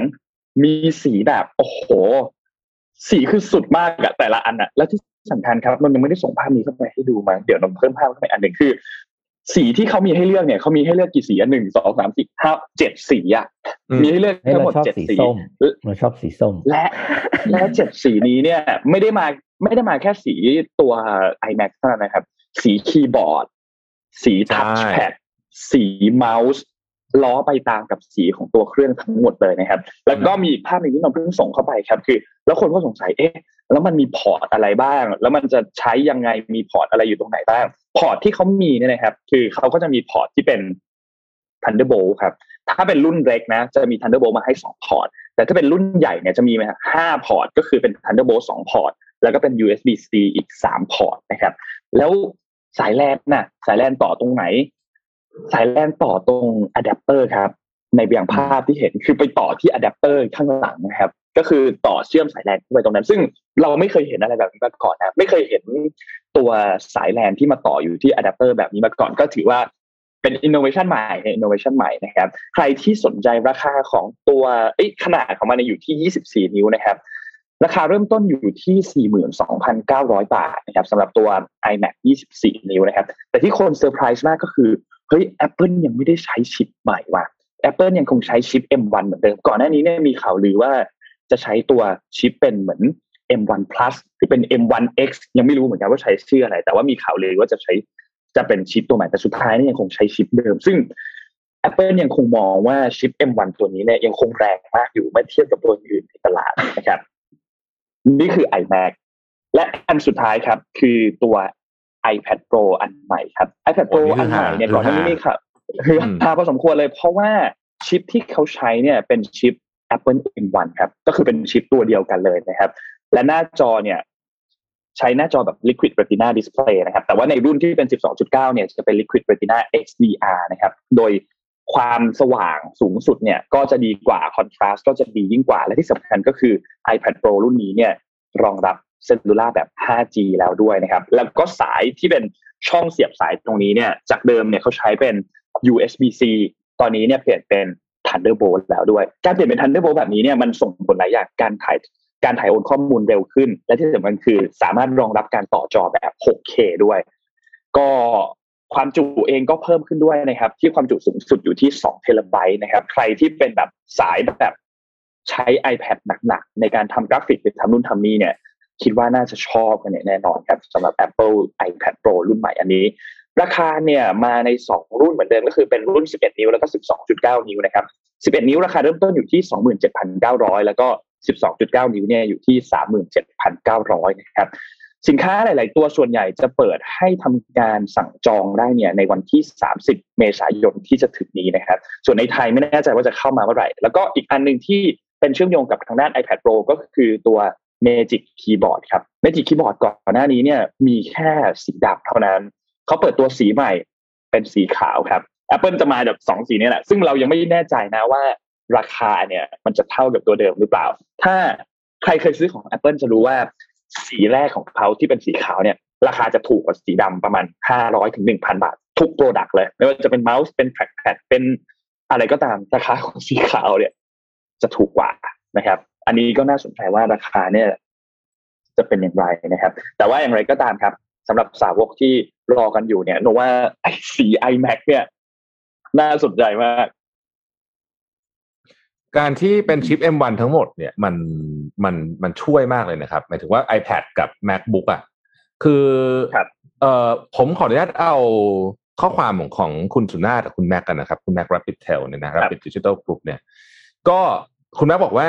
ไม่คิดว่าจะเห็นวันที่ชิปตัวเดียวสามารถใช้กับ Product และครอบคลุมเกือบทุกไลน์ได้แล้ว และทำงานได้ดีมากๆด้วยนะครับ การที่มีวัตถุดิบต้นน้ำดี มันทำให้ทุกสิ่งต่อยอดได้ดีนะครับชิปซีรีส์ M ของ Apple ถือเป็นสุดยอดเอ่อนวัตกรรมเอ่อ SOC ของทศวรรษนี้จริงๆนะฮะการใช้ชิปซีรีส์เดียวกันหมดบนสถาปัตยกรรมเดียวกันหมดเนี่ยมันดีมากๆ หลายคนจะไม่รู้ว่าชิปซีรีส์ M เนี่ยมีโครงสร้างต่างจากชิป Intel แต่คล้ายกับ iPhone iPad มากกว่าซึ่งก่อนอันนี้เคยเป็นเพียงชิปมือถืออุปกรณ์พกพารันหนักๆแรงๆไม่ได้ แต่วันนี้ Apple ทำได้แล้วทั้งบนเดสก์ท็อปและ Portable นะครับในกลุ่ม flagship ทั้งหมดเหลือแต่ iPhone เท่านั้นที่ยังใช้ Series A อยู่นะฮะเพราะใช้ชิปแบบเดียวกันโครงสร้างเดียวกันคนทำแอปก็ง่าย จะรันบน Mac รันบน iPad รันบนอะไรก็ได้เข้าการเข้าถึงจะเพิ่มขึ้นอย่างมหาศาลนะครับ ตัวชิปเองเป็น SoC หรือว่า System on Chip คือประมวลผลสำเอ่อคือส่วนประมวลผลสำคัญที่เคยกระจัดกระจายอยู่ตามแผงเมนบอร์ดก็หดตัวมารวมกันได้นะครับ ประหยัดพื้นที่ทำอุปกรณ์เบาลง และบางลงไปอีกนะครับ สุดท้ายข้อดีของชิปซีรีส์คือเป็นพื้นฐานเป็นชิปสำหรับอุปกรณ์พกพาดังนั้นมันประหยัดพลังงานมากความร้อนต่ำประสิทธิภาพสูง เป็นชิปในฝันที่เกิดขึ้นจริงแล้วในตอนนี้ คุณแม็กซ์ซูน่าปิดท้ายบอกว่ารอมาหลายปีที่ได้เห็นวันนี้และมาเร็วกว่าที่คิดเสียดายมากที่ลุงจ็อบไม่ได้อยู่เห็นความสำเร็จวันนี้นะครับเพราะปิดท้ายว่าทีมคุกคุณสุดยอดมากๆเลยนะฮะคือคุณแม็กเนี่ยเป็นแฟนพันธ์แท้แฟนคำว่าเป็นแฟนพันธ์แท้คือเป็นคนที่ไปแข่งรายการแล้วชนะนะไม่ใช่เป็นแบบไม่ใช่ครับ แต่ไม่ใช่แฟนไม่ใช่แฟนไม่ใช่นะคนนั้นไปแข่งรายการลักษณะนะฮะเออแล้วก็เป็นซีอของ Rapid Digital Group ด้วย ตัวจริงตัวจริงนะครับ ก็นี่แหละนะอืม เก่งแต่ตัวชิปชิป M1 นี่เอ่อคนที่ออกแบบเนี่ยคือเป็นอาร์มนะครับ ที่เราอ่านข่าวไปเมื่อกี้นะฮะใช่อาร์ใช่มเนี่ยเป็นคนใช่เป็นคนไม่ช่วยออกแบบนะแล้วตอนตอนนี้เนี่ยสถาปัตยกรรมที่เรียกว่า SOC คือ System on Chip เนี่ยเดี๋ยวคงจะต้องเห็นสถาปัตยกรรมแบบเนี้ยเป็นหลักในอนาคต เพราะว่ามันหนึ่งมันเรื่องของขนาดที่มันจะเล็กลงนะครับ แล้วก็ แน่นอนพอขนาดเล็กลง ต้นทุนก็เล็กลงอย่าง M1 เนี่ยใช้เทคโนโลยี 5 nanometer ในการในการออกแบบแล้วก็ผลิตแล้วเป็นเทคโนโลยีค่อนข้างสูง แต่ว่าที่ที่น่าประหลาดใจคือว่าชิปตัวเดียวใช้ในอุปกรณ์ที่แตกต่างกันได้ อันนี้น่าสนใจมาก ไปอยู่บนเครื่องคอมพิวเตอร์นะก็คือไอตัวไอ iMac Mac Pro เนี่ย แล้วก็ไปอยู่ใน iPad ได้ด้วย อืม อันนี้แปลกดีไม่เออเออเป็นอะไรที่เราก็เพิ่งจะเห็นในในแน่นอน Apple เป็นอะไรต้องเป็น innovator นะทำอะไรก็ต้องทำก่อนชาวบ้านเสมอ ใช่ใช่ มันมีภาพอีกอันหนึงให้ดูเป็นแบบภาพด้านหน้าของตัว iMac สวยมาก เดี๋ยวให้ดราฟเอาภาพขึ้นมาให้ดู ซึ่งก็สมราคาครับ สมราคาที่คนรอติดตาม และแล้วที่ตลกก็คือเราเราเอาเขาเปิดตอนเที่ยงคืน จบตอนตีหนึ่งใช่ไหมครับ ตื่นเช้ามาประมาณตีห้านิดๆคุณอูสปินนายทำคลิปเปิดตัวเรียบร้อยแล้ว เสร็จแล้วด้วย เร็วเออเนี่ยมากอย่าอย่าพูดประเด็นนี้นิดนึง มันมี Product ของค่ายอื่นอีกไหมที่ไม่ใช่ Product อิเล็กทรอนิกส์ก็ได้นั้นอะไรก็ได้เนี่ย ที่อืมมีคนติดตามแบบนี้แล้วก็คอยทำ real-time content ให้ออกทุกเพจ คนพูดถึงทุกอืมทุกอันเลยเนี่ย ไม่ค่อยเห็นเนาะในมุมนี้ต้องถือว่าประสบความสำเร็จนะฮะทำนี่คือทำด้วยใจเลยนะ ไม่มีใครไม่มีใครได้ตังค์ทำด้วยใจเลยแบบอันนี้คือทำทำด้วยและนี่อืมก็เลยจะเห็นกับถ้าเป็นถ้าเป็นถ้าเป็นด้านหน้าศิลปินนักร้อง เป็นศิลปินนักร้องอะอาจจะเห็น หรือว่าออกครับซิงเกิลใหม่ปั๊บโอ้โหแฟนมาเลยอ่าจริงออกมารีวิวมีอคนอกมาอะไรทำแบบต่างอืม reaction อะไรเงี้ยด้านหน้าเนี่ยสวยมากนะ เพราะว่ามันมันมันแตกต่างจากของแบบเดิม แล้วก็กล้องด้านหน้าเนี่ย ปกติเนี่ยกล้องไอ้กล้องเว็บแคมของของตัว iMac เนี่ยไม่ชัดไม่ขอชัใช้ดคำว่าเลยกาดดีกว่าขอขอใช้คำนี้เลยแล้วกันเออไม่ไม่ชัดเลย แต่ว่ารอบนี้เนี่ยเขาก็ได้ทำการพัฒนาตัวกล้องแล้วอ่าเป็น 4K แล้วนี่ใช่ไหม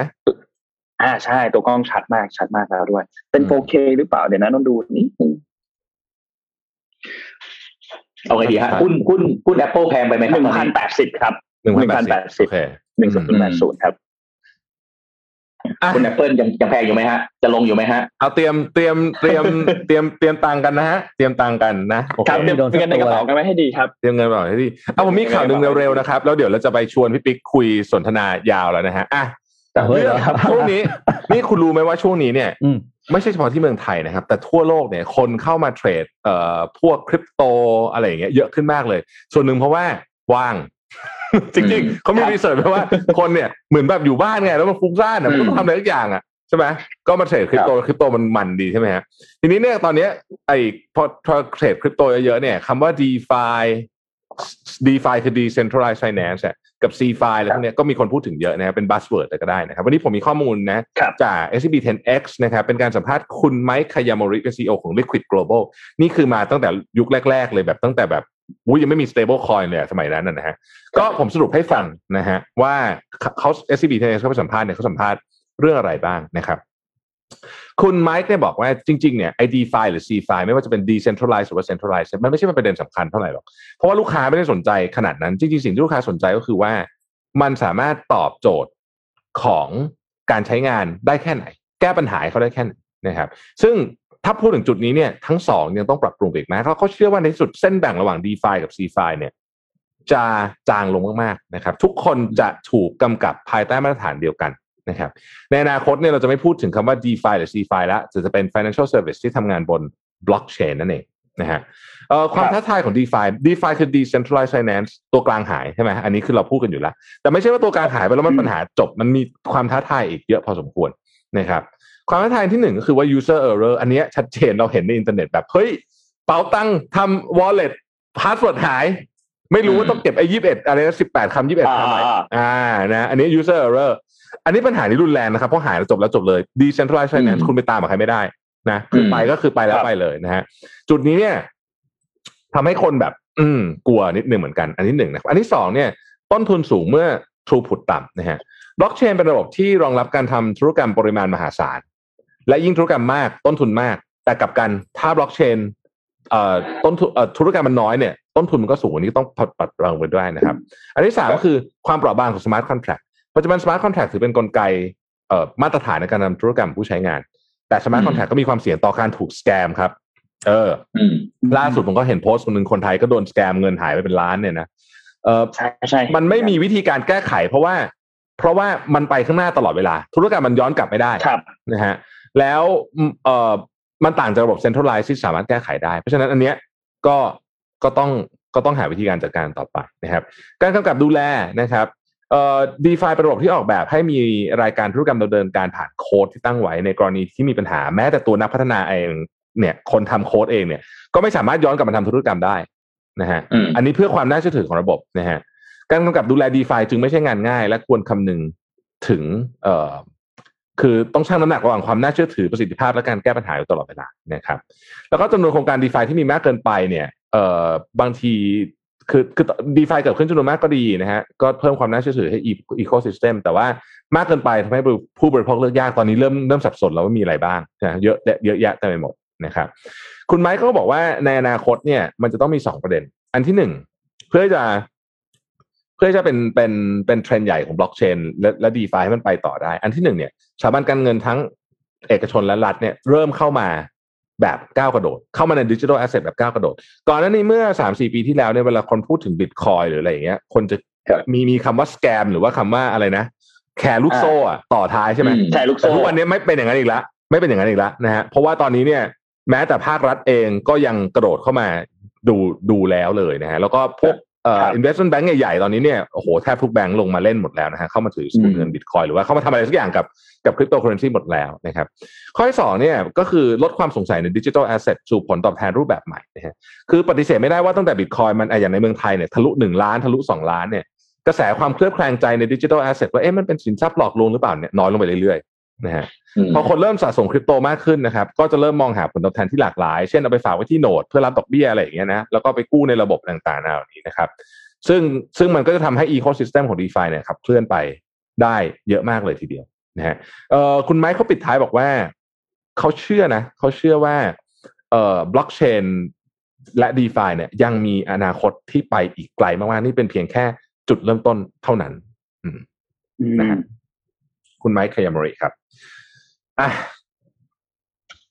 เรียบร้อยสำหรับอืมน่าจะครบละเอ่อข่าวในวันนี้นะฮะ อ่านแบบสปีดแบบอ่านเร่งหมดแล้วเหมือนกันเร่งจัดเลยนะวันนี้นะฮะอะใช่เยอะมากเราเยอะมากจริงเราปิดท้ายข่าวก่อน แล้วก็เดี๋ยวเราคุยกันต่อเลยนะฮะท่านไหนครับที่ยังอยู่กับเราครับก็อยู่กับเราต่อเลยนะฮะ เราจะคุยกันต่อเลยนะ ยังไม่ไปไหนพี่ปิ๊กยังไม่ได้พูดสักคำเลยเนี่ยพูดแบบนิด พี่เหมือนแบบว่ามาสังเกตการณ์อยู่ๆเอาครับมาเป็นคนขอบคุณฟังสปอนเซอร์หนะครับ ชานนท์ครับครับ ขอบคุณทัพคาเดโรไทม์นะครับ ผู้แทนจำหน่ายนาฬิกา Oris Swiss Mechanical Watch นะครับ ตั้งแต่ปี 1904 นะครับ ขอบคุณ SCB SCB 10X แล้วก็ SCB EIC นะครับ ที่คอยให้ข้อมูลดีๆกับเรา แล้วก็ดูอยู่กับเรามาอย่างยาวนานนะครับ แล้วก็ที่สำคัญขอบคุณทุกๆท่านด้วยนะครับ ที่ติดตามไม่ว่าจะอยู่ในช่องทางไหนก็ตาม YouTube Facebook Twitter Clubhouse นะครับขอบคุณทุกท่านมากๆนะครับ และอย่าเพิ่งไปไหนครับ เดี๋ยวหลังโฆษณา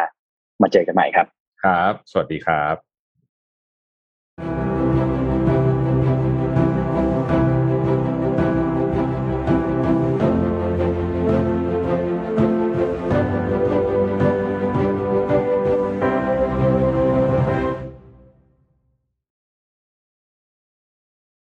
สวัสดีอีกรอบสวัสดีครับ สวัสดีครับ ครับพี่ปิ๊กอยู่น้ำฮะน้ำไม่ต้องกินกันเดินเดินไปกินน้ำไม่ทันเลยพี่หัวหน้าหมู่บ้านท่าแซะเราหายอ้าวหัวหน้าหมู่บ้านไปไหนอะเฮ้ยเขานึกว่าเราเลิกไอ้นี้เปล่าเอาพี่ปิ๊กกลับมาหัวหน้าหมู่บ้านหายเดี๋ยวเดี๋ยวเดี๋ยวคงกลับมา ครับเออตามในแชทหน่อยตามในแชทหน่อยเดี๋ยวนะเดี๋ยวผมเดี๋ยวนนท์ตามให้ครับ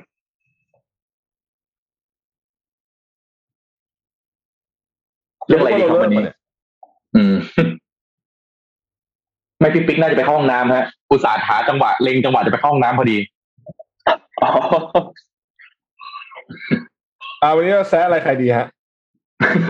เรา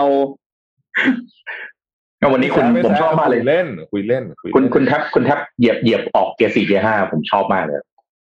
อะไรฮะ ผมผมไม่ได้เหยียบอะไรเลยเหยียบเลยผมก็เอาคลิปมาให้ดูเฉยอ๋อเฮ้ยผมชอบได้ใจได้ใจโอเคโอเคโอเคโอ เคโอเคเอ้ยแต่ผมเอาสัมคลิปผัสมาได้ให้จดูริงนะเฉยๆว่าท่านนายกแกเหนื่อยจริงว่ะ ดูแล้วอะดูหน้าแกแล้วอะแกอืมอืมแกเหนื่อยจริงแกเหนื่อยจริงเอาผมแบบไม่อ้อมค้อมนะ คือแบบว่าไม่ไม่ได้อะไรนะคือใครที่แบบพยายามจะยังสนับสนุนพยายามดันหลังแกเนี่ย ผมว่าผมว่าผมว่าโอเคนะ เข้าใจคือแกก็พยายามตั้งใจทำงานนะแล้วก็อาจจะเรียกว่าอะไรเต็มเต็มที่ที่สุดแล้วแหละแต่ว่าผมว่านาทีนี้เนี่ย ผมว่าท่านเหนื่อยจริงๆนะแล้วก็อาจจะต้องต้องการมือที่ พึ่งพึ่งพาได้นะ อย่างเศรษฐกิจเนี่ย ท่านนายกยังเป็นหัวหน้าทีมเศรษฐกิจอยู่เนี่ยก็บอกไม่ไหวจริงๆแล้วนะคือคือคือเศรษฐกิจเนี่ยมันมันต้องอาศัยคนที่มีความรู้ตรงๆมากๆอะเรื่องเรื่องตัวเลขเรื่องอะไรต่างๆแล้วมาสื่อสาร เห็นท่านขึ้นโพเดียมแต่ละทีอะเห็นใจผมโอ้ผมเห็นใจเลยแบบถ้าเป็นผู้หลักผู้ใหญ่นะผมแบบอยากจะเออเชิญท่านนั่งพักนะนั่งเก้าอี้นวดแล้วก็กดโหมดรีแลกซ์นะ พักผ่อนให้ท่านพักผ่อนไปแล้วก็ ให้ลูกให้หลานมาช่วยทำงานอะ จริงๆนะนาทีเนี่ยผมเห็นท่านขึ้นโพเดียมแล้วโหอืมเห็นใจมากเลยอืม คือแต่ว่าแล้วก็เห็นแล้วก็อีกเห็นอ่าครับนนท์เชิญนะครับขอบคุณครับ เอ่ออีกมุมหนึ่งก็คือที่คือเราเราก็เราก็เห็นแหละว่าว่าช่วงหลังๆเนี่ยนะท่านนายกก็คือดูดูเหนื่อยจริงๆแล้วก็คำพูดเวลาพูดเอ่อแถลงเนี่ย ก็จะมีมักจะมีพูดว่า ผมเหนื่อย ผมเนี่ยผมก็พยายามทำนะ ผมก็ทำอันนี้ทำอันนั้น ผมอย่างนั้นอย่างนี้อย่างเงี้ย รู้สึกคือเราเรารู้สึกว่ามันก็คือคือสิ่งที่ท่านทำอะ ก็เป็นหน้าที่ของท่าน เพราะฉะนั้นสิ่งที่เราทำในฐานะประชาชนเองก็เป็นหน้าที่ของเราเองเช่นเดียวกัน เพราะฉะนั้นเรารู้สึกว่าทุกคนทำตามหน้าที่ของตัวเองการที่ การที่บ่นว่าเหนื่อยเนี่ย ก็อย่างที่พี่โทมัสพูดครับรู้สึกว่าถ้าถ้าไม่ไหวจริง ๆ ก็หาคนอื่นมาทำแทนไหมท่านก็ออกจากหัวหน้าทีมเศรษฐกิจไป แล้วก็ให้คนอื่นมาดูแทน ให้คนที่มีความเชี่ยวชาญมีความเอ่อคล่องในเรื่องนั้นเนี่ยมาทำแทนไหมนนท์นนท์รู้สึกว่าเมื่อเราเราเรารู้สึกว่าเราเห็นภาพอันเนี้ย เริ่มเริ่มเห็นละมากขึ้นมากขึ้นผมผมอยากชวนจรผมจะชวนคุณแท็บพี่ปิ๊กน้องนนท์คือคือปกติองค์กรองค์กรหนึ่งเนี่ยฮะมันมันมีผู้นำเนอะอ่ามี CEO เงี้ย ผมว่ามันต้องมีบอร์ดนะที่กำกับการทำงาน แล้วก็มี ExCom Executive Committee อย่างเงี้ย ยกตัวอย่างถ้าถ้าท่านนายกเป็น CEO เนี่ยบอกตอนนี้บอร์ดเนี่ยไม่รู้จะทำงานยังไงเลยนะเพราะในบอร์ดเนี่ยถ้าพูดกันตรงๆมันก็ไม่ได้ตรวจสอบกันแบบว่าจริงจังอะ ส่วน ExCom ที่อยู่ข้างล่างนี่ก็เรียกว่าเออกลไกการทำงานมันก็มีการเมืองมีอะไรมามันเลยทำให้ประสิทธิภาพในการทำงานของหน่วยงานที่เรียกว่ารัฐบาลเนี่ยทีมบริหารนี่มันไม่ไม่ไม่ไม่เป็นไปอย่างที่มันควรจะเป็นอืม ก็เราสังเกตว่าตอนนี้เนี่ย เอ่อ อย่างในเคสวัคซีนนะครับก็ถึงต้องตั้งคณะกรรมการขึ้นมาเหมือนตัดตอนเลยอะแล้วก็ดึงเข้ามาแบบเนี้ยอืมเราก็จะเห็นกิจกรรมแบบนี้อยู่ตลอดก็คือเหมือนกับมันโดยระบบปกติมันเอาไม่อยู่แล้ว แต่ว่าเออที่เมื่อวานออกมาที่เมื่อวานภาคเอกชนมาแถลงข่าวนี่ผมรู้สึกอุ่นใจนะบอกตามตรงนะคือฟังแล้วรู้สึกว่าแบบใช่ใช่คือรู้สึกอุ่นใจมากคือมันมีเนี่ยสี่ทีมโลจิสติกสื่อสารไอทีหลังบ้านโ o คิวเมนต์คือแบบเฮ้ยโอเค เราเห็นแล้วรู้สึกว่ามีความหวังเออไอ้นี่แหละ เออครับ มันมันจะทำให้มันเกิดขึ้นได้จริง ๆ นะครับ แล้วก็เป็นอีกไอ้เคสภาคเอกชนเขาเหมือนเขาไม่ไหวแล้วมั้งคือเขารอไม่ไหวจริงๆอะคือเขาก็ต้องเขาต้องไปละอืมเขาต้องไปจริงๆละอืมครับอย่างเคสของเอกชนนี่ก็เป็นตัวบอกว่า การจัดการของเอกชนมันจัดการทุกอย่างได้ดีกว่าจริง ๆ กว่ากว่างานระบบราชการนะซึ่งไม่ได้หมายความว่าต้องแบบรัฐบาลไหนรัฐบาลนี้รัฐบาลอื่นเลยนะถ้าเอกชนบริหารทุกอย่างเนี่ย มันจะขับเคลื่อนได้เร็วกว่าจริงๆและมีประสิทธิภาพกว่าอืม แต่ประเด็นนี่คือที่ผ่านมาต้องบอกว่าเอกชนบ้านเราก็ยอมรับนะต่างคนต่างต่าง ต่างอยู่ในอุตสาหกรรมตัวเองไม่ค่อยได้มีงานอะไรที่จะได้มาร่วมมือกันทำเป็นเพื่อเพื่อ agenda เดียวเท่าไหร่ไงอืมพอเราเห็นครับคนเก่งจากทุกวงการของของเขาเนี่ย มามาดูแลงานในส่วนของตัวเองเพื่อ agenda เดียวเห็นว่าการเคลื่อนไหวมันเร็วไงแล้วมันดูอย่างที่บอกมีความหวังมันดูว่าเออมันทุกอย่างมันดูชัดเจนว่าใครต้องทำอะไรไงใช่เออผมชอบ comment ท่านนี้เหมือนทีม Avenger อืม คุณนิติพาใช่แล้ว ผมรู้สึกว่าตอนนี้มันเราต้องการทีม Avenger คือต้องการคนที่เก่งที่สุดจากทุกอุตสาหกรรมจริงๆ คือใช่โครงสร้างก็ต้องดีสื่อสารก็ต้องดีคือแบบทุกอย่างต้องดีจริงๆพื้นทุกอย่างต้องมาหมดเลย แต่ว่าอืมตอนนี้ดูมีหวังดูมีหวังนี่อย่างไอเดียที่บอกมีว่าคนบอกให้ว่าเหมือนเปิดประตูอเวนเจอร์อืมเหมือนเปิดประตูอเวนเจอร์มาช่วย คือคืออย่างบอกว่าเขาเนี่ยคือมันมันเห็นถึงความความร่วมมือที่ต้องบอกว่าอะถึงแม้ว่ามันจะมา มันจะมีสาเหตุมาจากการการหมดหวังจากจากคนที่เขาต้องทำนะเราไม่ว่ากัน แต่ว่าสิ่งที่เห็นคือคนที่คนไหนที่ทำอะไรได้ก็ทำอะพูดง่ายๆอย่างคนที่เขาเป็นศูนย์การค้าอืมเขาก็ให้ที่ไง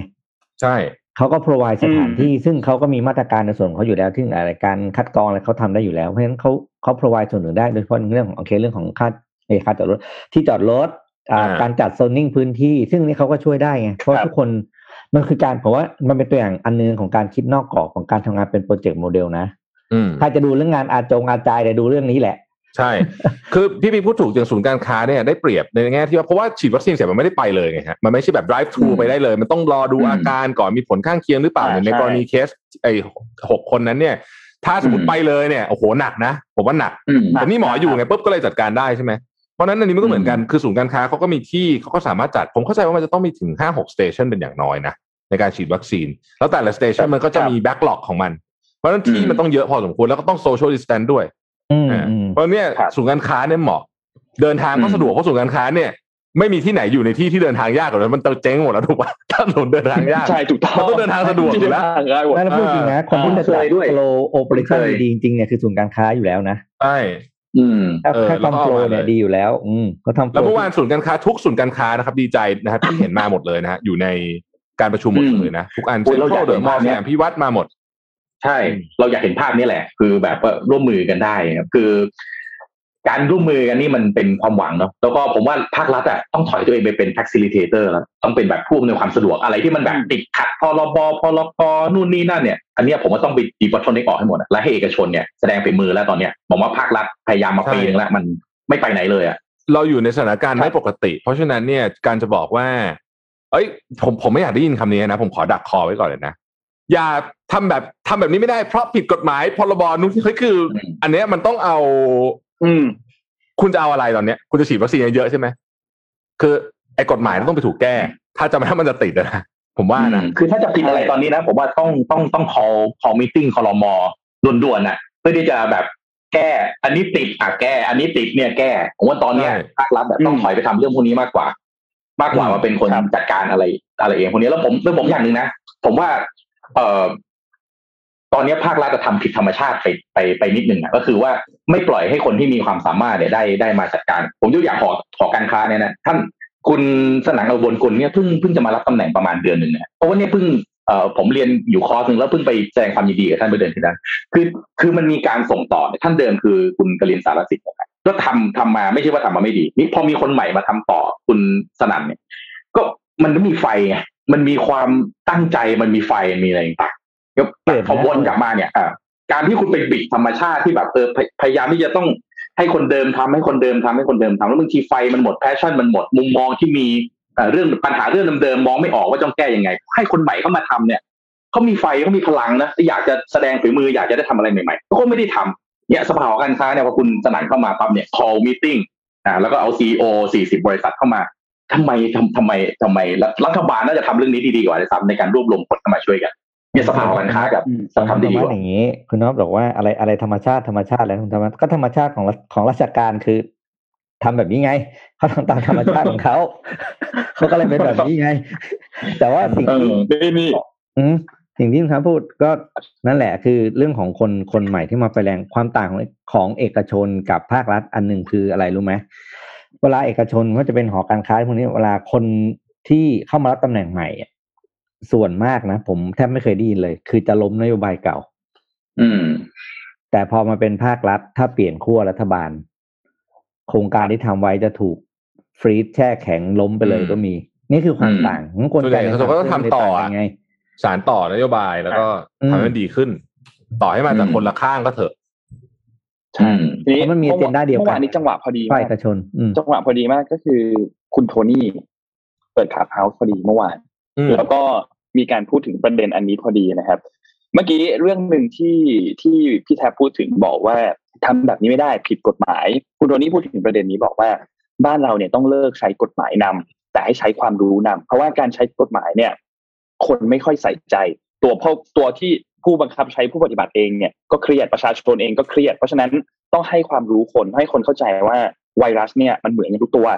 แค่ว่าตัวนี้เนี่ยพอมันเข้าไปเซลล์เราเนี่ยมันกินกล้ามเนื้อ ตอนที่ผมตอนที่เขาเป็นที่ที่ที่คุณทักษิณเป็นเนี่ยก็น้ำหนักลดรวดเร็วมากกล้ามเนื้อเองก็หายหมด เพราะฉะนั้นคุณต้องเราต้องเปลี่ยนไม่ใช่เอากฎหมายนำแต่เอาความรู้นำมา เพื่อที่จะยังไงก็ได้หาทางแก้มาก่อน แล้วเดี๋ยวกฎหมายปรับใช้ตามไปกับมัน ส่วนเรื่องวัคซีนพูดไว้น่าสนใจมากครับ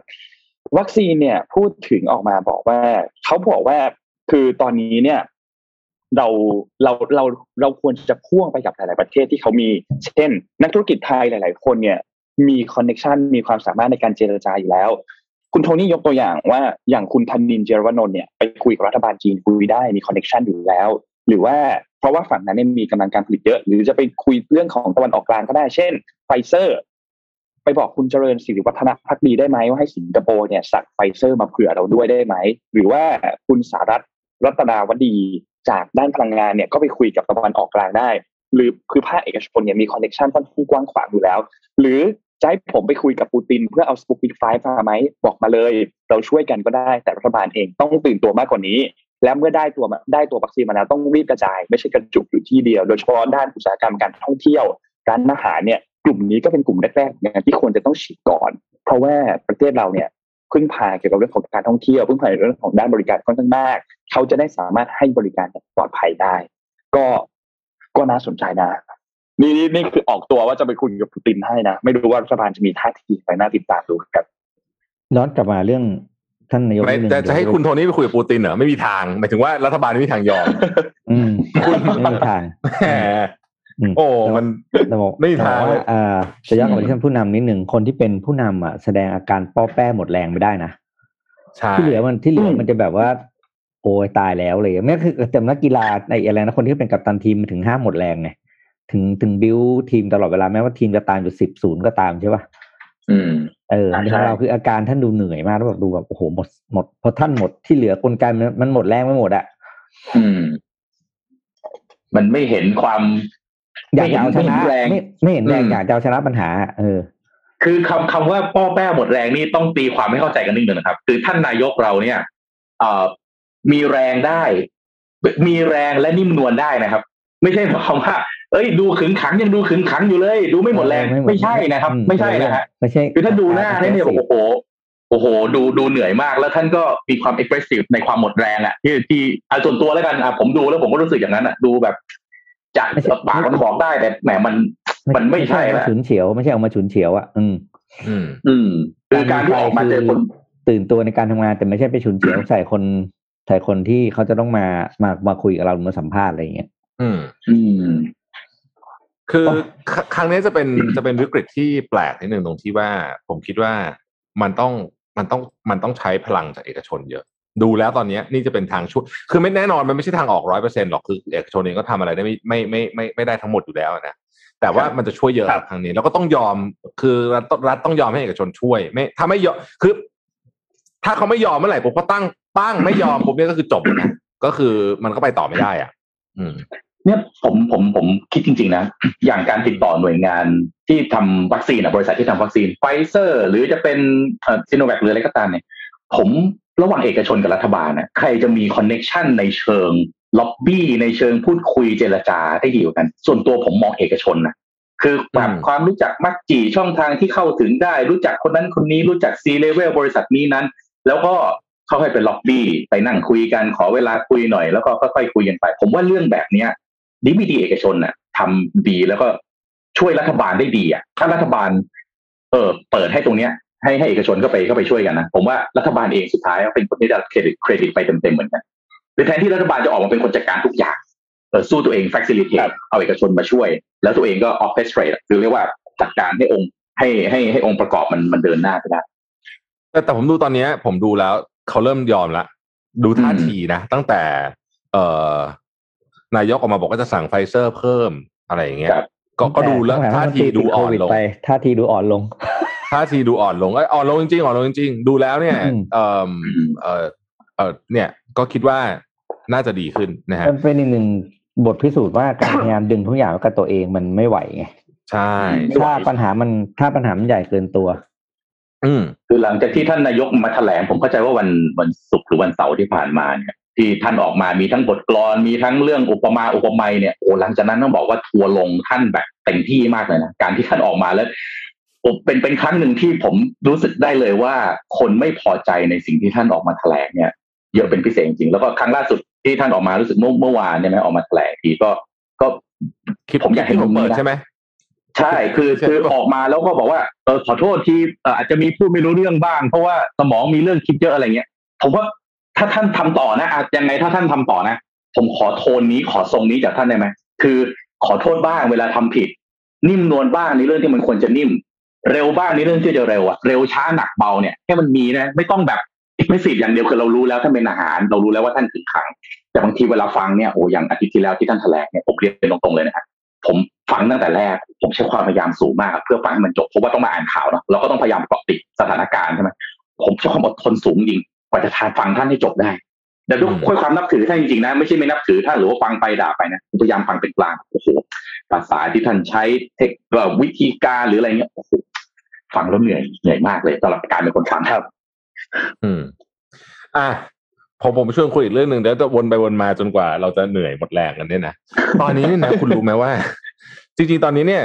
คือตอนเนี้ยสถานการณ์ในประเทศ เอ่ออาเซียนนะครับ เอ่อครับหลายประเทศตอนนี้เนี่ยโควิดหนักจริงๆนะกัมพูชาก็ปิดเมือง เอ่อครับอะไรลาวก็มีคือ ซึ่งมันมันทำให้เรื่องหนึ่งที่กำลังคลุกรุ่นอยู่มากก็คือเรื่องของเมียนมาเนี่ย เหมือนกับค รับรัฐบาลคือตอนเนี้ยคือหลายคนก็ลงความเห็นตรงกันว่าคนที่จะช่วยแก้ปัญหานี้ได้จริงๆก็คือ ก็คืออาเซียน เพราะว่าอยู่ตรงนี้เอ่ออืมเมียนมาก็เป็นสมาชิกอยู่ไกล้ที่สุดเนี่ยใกล้สุดละประเทศเพื่อนบ้านกันหมด แต่ว่าตอนเนี้ยทุกคนมีปัญหาหมด แล้วเหมือนเหมือน อันเนี้ยผมคิดว่าเมียนมาปัญปัญหาเมียนมาซึ่งซึ่งหนักมากเนี่ย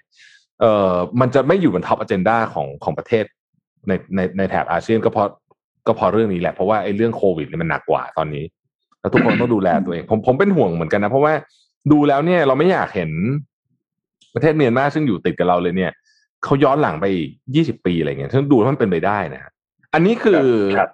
อันนี้คือตัวอย่างว่าความเสียหายที่คนไม่กลุ่มหนึ่งอะทำกับประเทศเนี่ยกลุ่มหนึ่งนี่คือไม่กี่คนเองนะได้เนี่ยมันได้ขนาดไหนนะในกรณีของเมียนมานะอืม อืมเอออาเซียนเนี่ยชวนคุณแทบพี่ปิ๊กน้องนนท์ มองช่วยแบบวิเคราะห์นิดหนึ่งมันไม่รู้ดีไม่ดีอาเซียนเราไม่มีพี่ใหญ่อะไม่มีแบบโตโผถ้าพูดไปยูเนี่ยเยอรมันใช่ไหมฮะฝรั่งเศสอะไรอ่าเออเออทำอาเซียนเราการไม่มีพี่ใหญ่นี่คือ ก็ไม่ถูกครอบงำไหมหรือว่าอีกแง่หนึ่งเวลาอย่างเงี้ยเกิดเหตุการณ์อย่างนี้มันก็เลยไม่รู้จะหันหาใครว่าจะเอ้ยพี่ว่าไงอะไรเงี้ยให้คนแบบเป็นผู้นำในการแสดงท่าที คือมันก็คงมีทั้งข้อดีและใช่ข้อเสียฮะแต่ว่าไม่มีจริงอย่างของเราเนี่ยประธานก็คือวนเอาใช่ไหมใช่เป็นใช่ประธานบนเออเป็นแบบตามตามวาระอะไรแบบนี้ใช่ไหมก็อืมซึ่งจริงๆเหมือนเออเราเราเองเราเคย เราก็เราเราคือไทยเนี่ยก็เคยบอกว่าไทยมีศักยภาพมากพอเลยนะที่เป็นเขาเขามองตอนนั้นตอนหลายปีไปแล้วเคยมองว่าไทยกับสิงคโปร์นี่แหละอืมเพราะว่าสิงคโปร์เป็นเป็นเป็นอะไรนะครับเป็นเรื่องของเทคโนโลยีแล้วก็ไทยสิงคโปร์อินโดอะประเทศใหญ่ๆฮะอินโดแต่อินโดต้องก่อนเมื่อก่อนอินโดยังไม่ติด list แต่นั้นเมื่อก่อนมีอืมไทยกับสิงคโปร์นี่แหละ ด้วยด้วยครับด้วยภู geographic ด้วย แล้วก็ไทยเป็นภาคการผลิต อืม แล้วก็สิงคโปร์เป็นภาคการเงินกับเทคโนโลยี แต่ว่าถือว่าพอเวลาผ่านไปแล้วมันก็ไม่ไม่ไม่ไม่ไม่ได้เกิด agenda นี้ขึ้น มันไม่สำเร็จอะเออครับพักเองไม่มีพี่ใหญ่จริง แล้วก็ผมคิดว่าความหนึ่งความความรู้สึกอันหนึ่งคือ ไม่รู้อันอาจจะมองผิดก็ได้คือ ในระหว่างเก้าประเทศอาเซียนเนี่ยมันไม่มีคนไหนโดดเด่นขึ้นมาชัดเจน ถึงแม้จะโดดเด่น แต่ก็ไม่ได้มีอะไรนะเขาเรียกว่าอย่างสิงคโปร์โดดเด่นไหมสิงคโปร์โดดเด่น แต่เผอิญว่าโดดเด่นแต่ว่าไม่ได้มีครบทุกเซกเตอร์มากพอไงเขาเด่นเขาเด่นอืมอาเฮดมันมีแกลบอะระหว่างสิงคโปร์กับเสี่ยงอาเซียนหายประเทศอื่นอะอืมมันก็เลยอืมก็เลยแบบยังไม่ได้รับการยอมรับหรือว่ายังไม่ได้ทำเรื่องนี้ให้มันเกิดขึ้นจริงเอออะอืมผมชวนคุยอีกเรื่องหนึ่งก็เป็นเป็นห่วงนะครับ เป็นห่วงชาวเมียนมามากๆเลยนะฮะชวนคุยอีกเรื่องหนึ่งครับผมตั้งประเด็นอย่างนี้ เอ่อ วันก่อนผมฟังคุณเอ่อปิติเอ่อตันทักเกษมมั้งถ้าถ้าถ้าผมอ่านคุณท่านผิดขออภัยนะซีองทีเอ็มบีนะฮะครับก็ออกมาบอกแค่พูดบนงาน ถ้าทำให้ผิดประชาชาติธุรกิจนะฮะบอกว่าประเทศไทยเนี่ยนะฮะเอ่อเรามีประชากรอยู่ที่ถ้าถ้าจำไม่ผิดอันดับที่ยี่สิบกว่าๆของโลกนะ มีเอ่อนักท่องเที่ยวอันดับแปดนะฮะอืมมีส่งออกเนี่ยอันดับที่ยี่สี่นะฮะมีเงินสำรองเนี่ย อันดับที่ สิบสามผมก็ไล่ๆเยอรมันเลยนะเงินสำรองประเทศไทยเนี่ยนะฮะสองแสนกว่าล้านเหรียญเนี่ยนะฮะแต่ว่าเรามี GDP per capita เนี่ย อยู่ที่อันดับประมาณเจ็ดสิบอืมอยู่แถวๆใกล้ๆกับประเทศแบบบอสวานาอะไรประเภทอย่างนั้นนะนึกออกไหมครับ ก็เลยน่าสงสัยว่า เอ๊ะทำไมเราซึ่งดูน่าจะทำได้ดีกว่านี้เนี่ย เราถึงมีเอ่อการกระจายรายได้ที่ไม่ดีพอคืออันนี้อืมเทียบหลายมิตินะ คือเทียบจำนวนคนด้วย เทียบอะไรด้วยเนี่ยเราน่าจะทำได้ดีกว่านี้ไหมนะฮะเขาก็เลยไปดูไส้ในต่อบอกว่า SME ไทยเนี่ยอ่อนแอมากครับๆเทียบกับ corporate ใหญ่ คือ corporate ใหญ่ไม่ถึงหนึ่งเปอร์เซ็นเนี่ยอาจจะ contribute GDP ในฝั่งฝั่งฝ้ากของฝั่งเอกชนเนี่ย ไปแบบเกือบครึ่งหนึ่งอะไรอย่างเงี้ยอืมซึ่งซึ่งประเด็นนี้น่าสนใจว่าเขาพูดคุณคุณปิติพูดคำนี้บอกว่า ในอีโค y ิสเต็มที่ดีมันไม่ควรจะเป็นปลาใหญ่กินปลาเล็ก มันควรจะเป็นอีโค y ิสเต็มของดอกไม้กับแมลง ซึ่งอีโค y ิสเต็มของดอกไม้กับแมลงเนี่ยเราเห็นใน Silicon Valley อืม อืมน่าสนใจไหม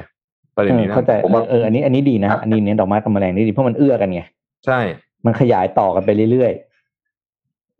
ช่ เพราะอ่าถ้าเร็ว SME เร็วอะกับเล็กใหญ่กับเล็กมันจะกินมันจะเหลือแต่ไอใหญ่แล้วมันก็กินทอดๆไปเหมือนไดโนเสาร์ยุคโบราณใช่ไหม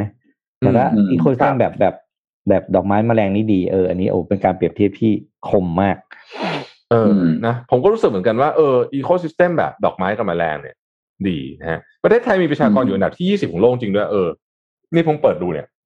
อืมเยอะกว่าอังกฤษ เยอะกว่า เยอะกว่าอังกฤษ เยอะกว่าฝรั่งเศสเยอะกว่าอิตาลีนะ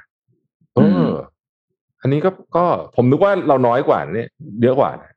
คือจำนวนประชากรนี่มันก็สำคัญเหมือนกันถูกไหมครับเพราะว่า เออครับมันไซส์ของเศรษฐกิจมันมักจะแปรผันกับจำนวนประชากร ประมาณหนึ่งแล้วกันไม่ไม่ถึงขนาดนั้น อืมอืมอะสู้สู้สู้สู้เดี๋ยวจะขออนุญาตไปทำงานแล้ว SME ขออนุญาตไปทำงานขออนุญาตไปทำงานแปดครึ่งครับผมคุณคุณต่อได้ตามสบายนะคได้รับครับ ขออนุญาตก็เดี๋ยววันศุกร์นี้นะวันศุกร์นี้ใครติดตามได้นะเราเรามีสัมภาษณ์เอ่อผู้แทนจากธนาคารแห่งประเทศไทย เรื่องนโยบายใช่ใช่ใช่กระตุ้นเศรษฐกิจผมด้วยอืมเดี๋ยวจะถามเรื่องอะไรนะจะถามเรื่องกู้เงินได้ปะ ใช่เรื่องใช่เรื่องคพรัรบกองใช่กู้เงินไงพรกองเงินอ๋อกู้โอเคเมื่นี่อวานใครสงสัยใช่ไหมว่าอ่า ใครสงสัยว่ากู้เงินไม่ได้สักทีอะไรเนี่ย เดี๋ยวเนี่ยเนี่ยวันศุกร์อ่านะฮะเดี๋ยวเราเชิญเราเราได้คนจากแบงค์ชาติมาเลยมาตอบเลยว่า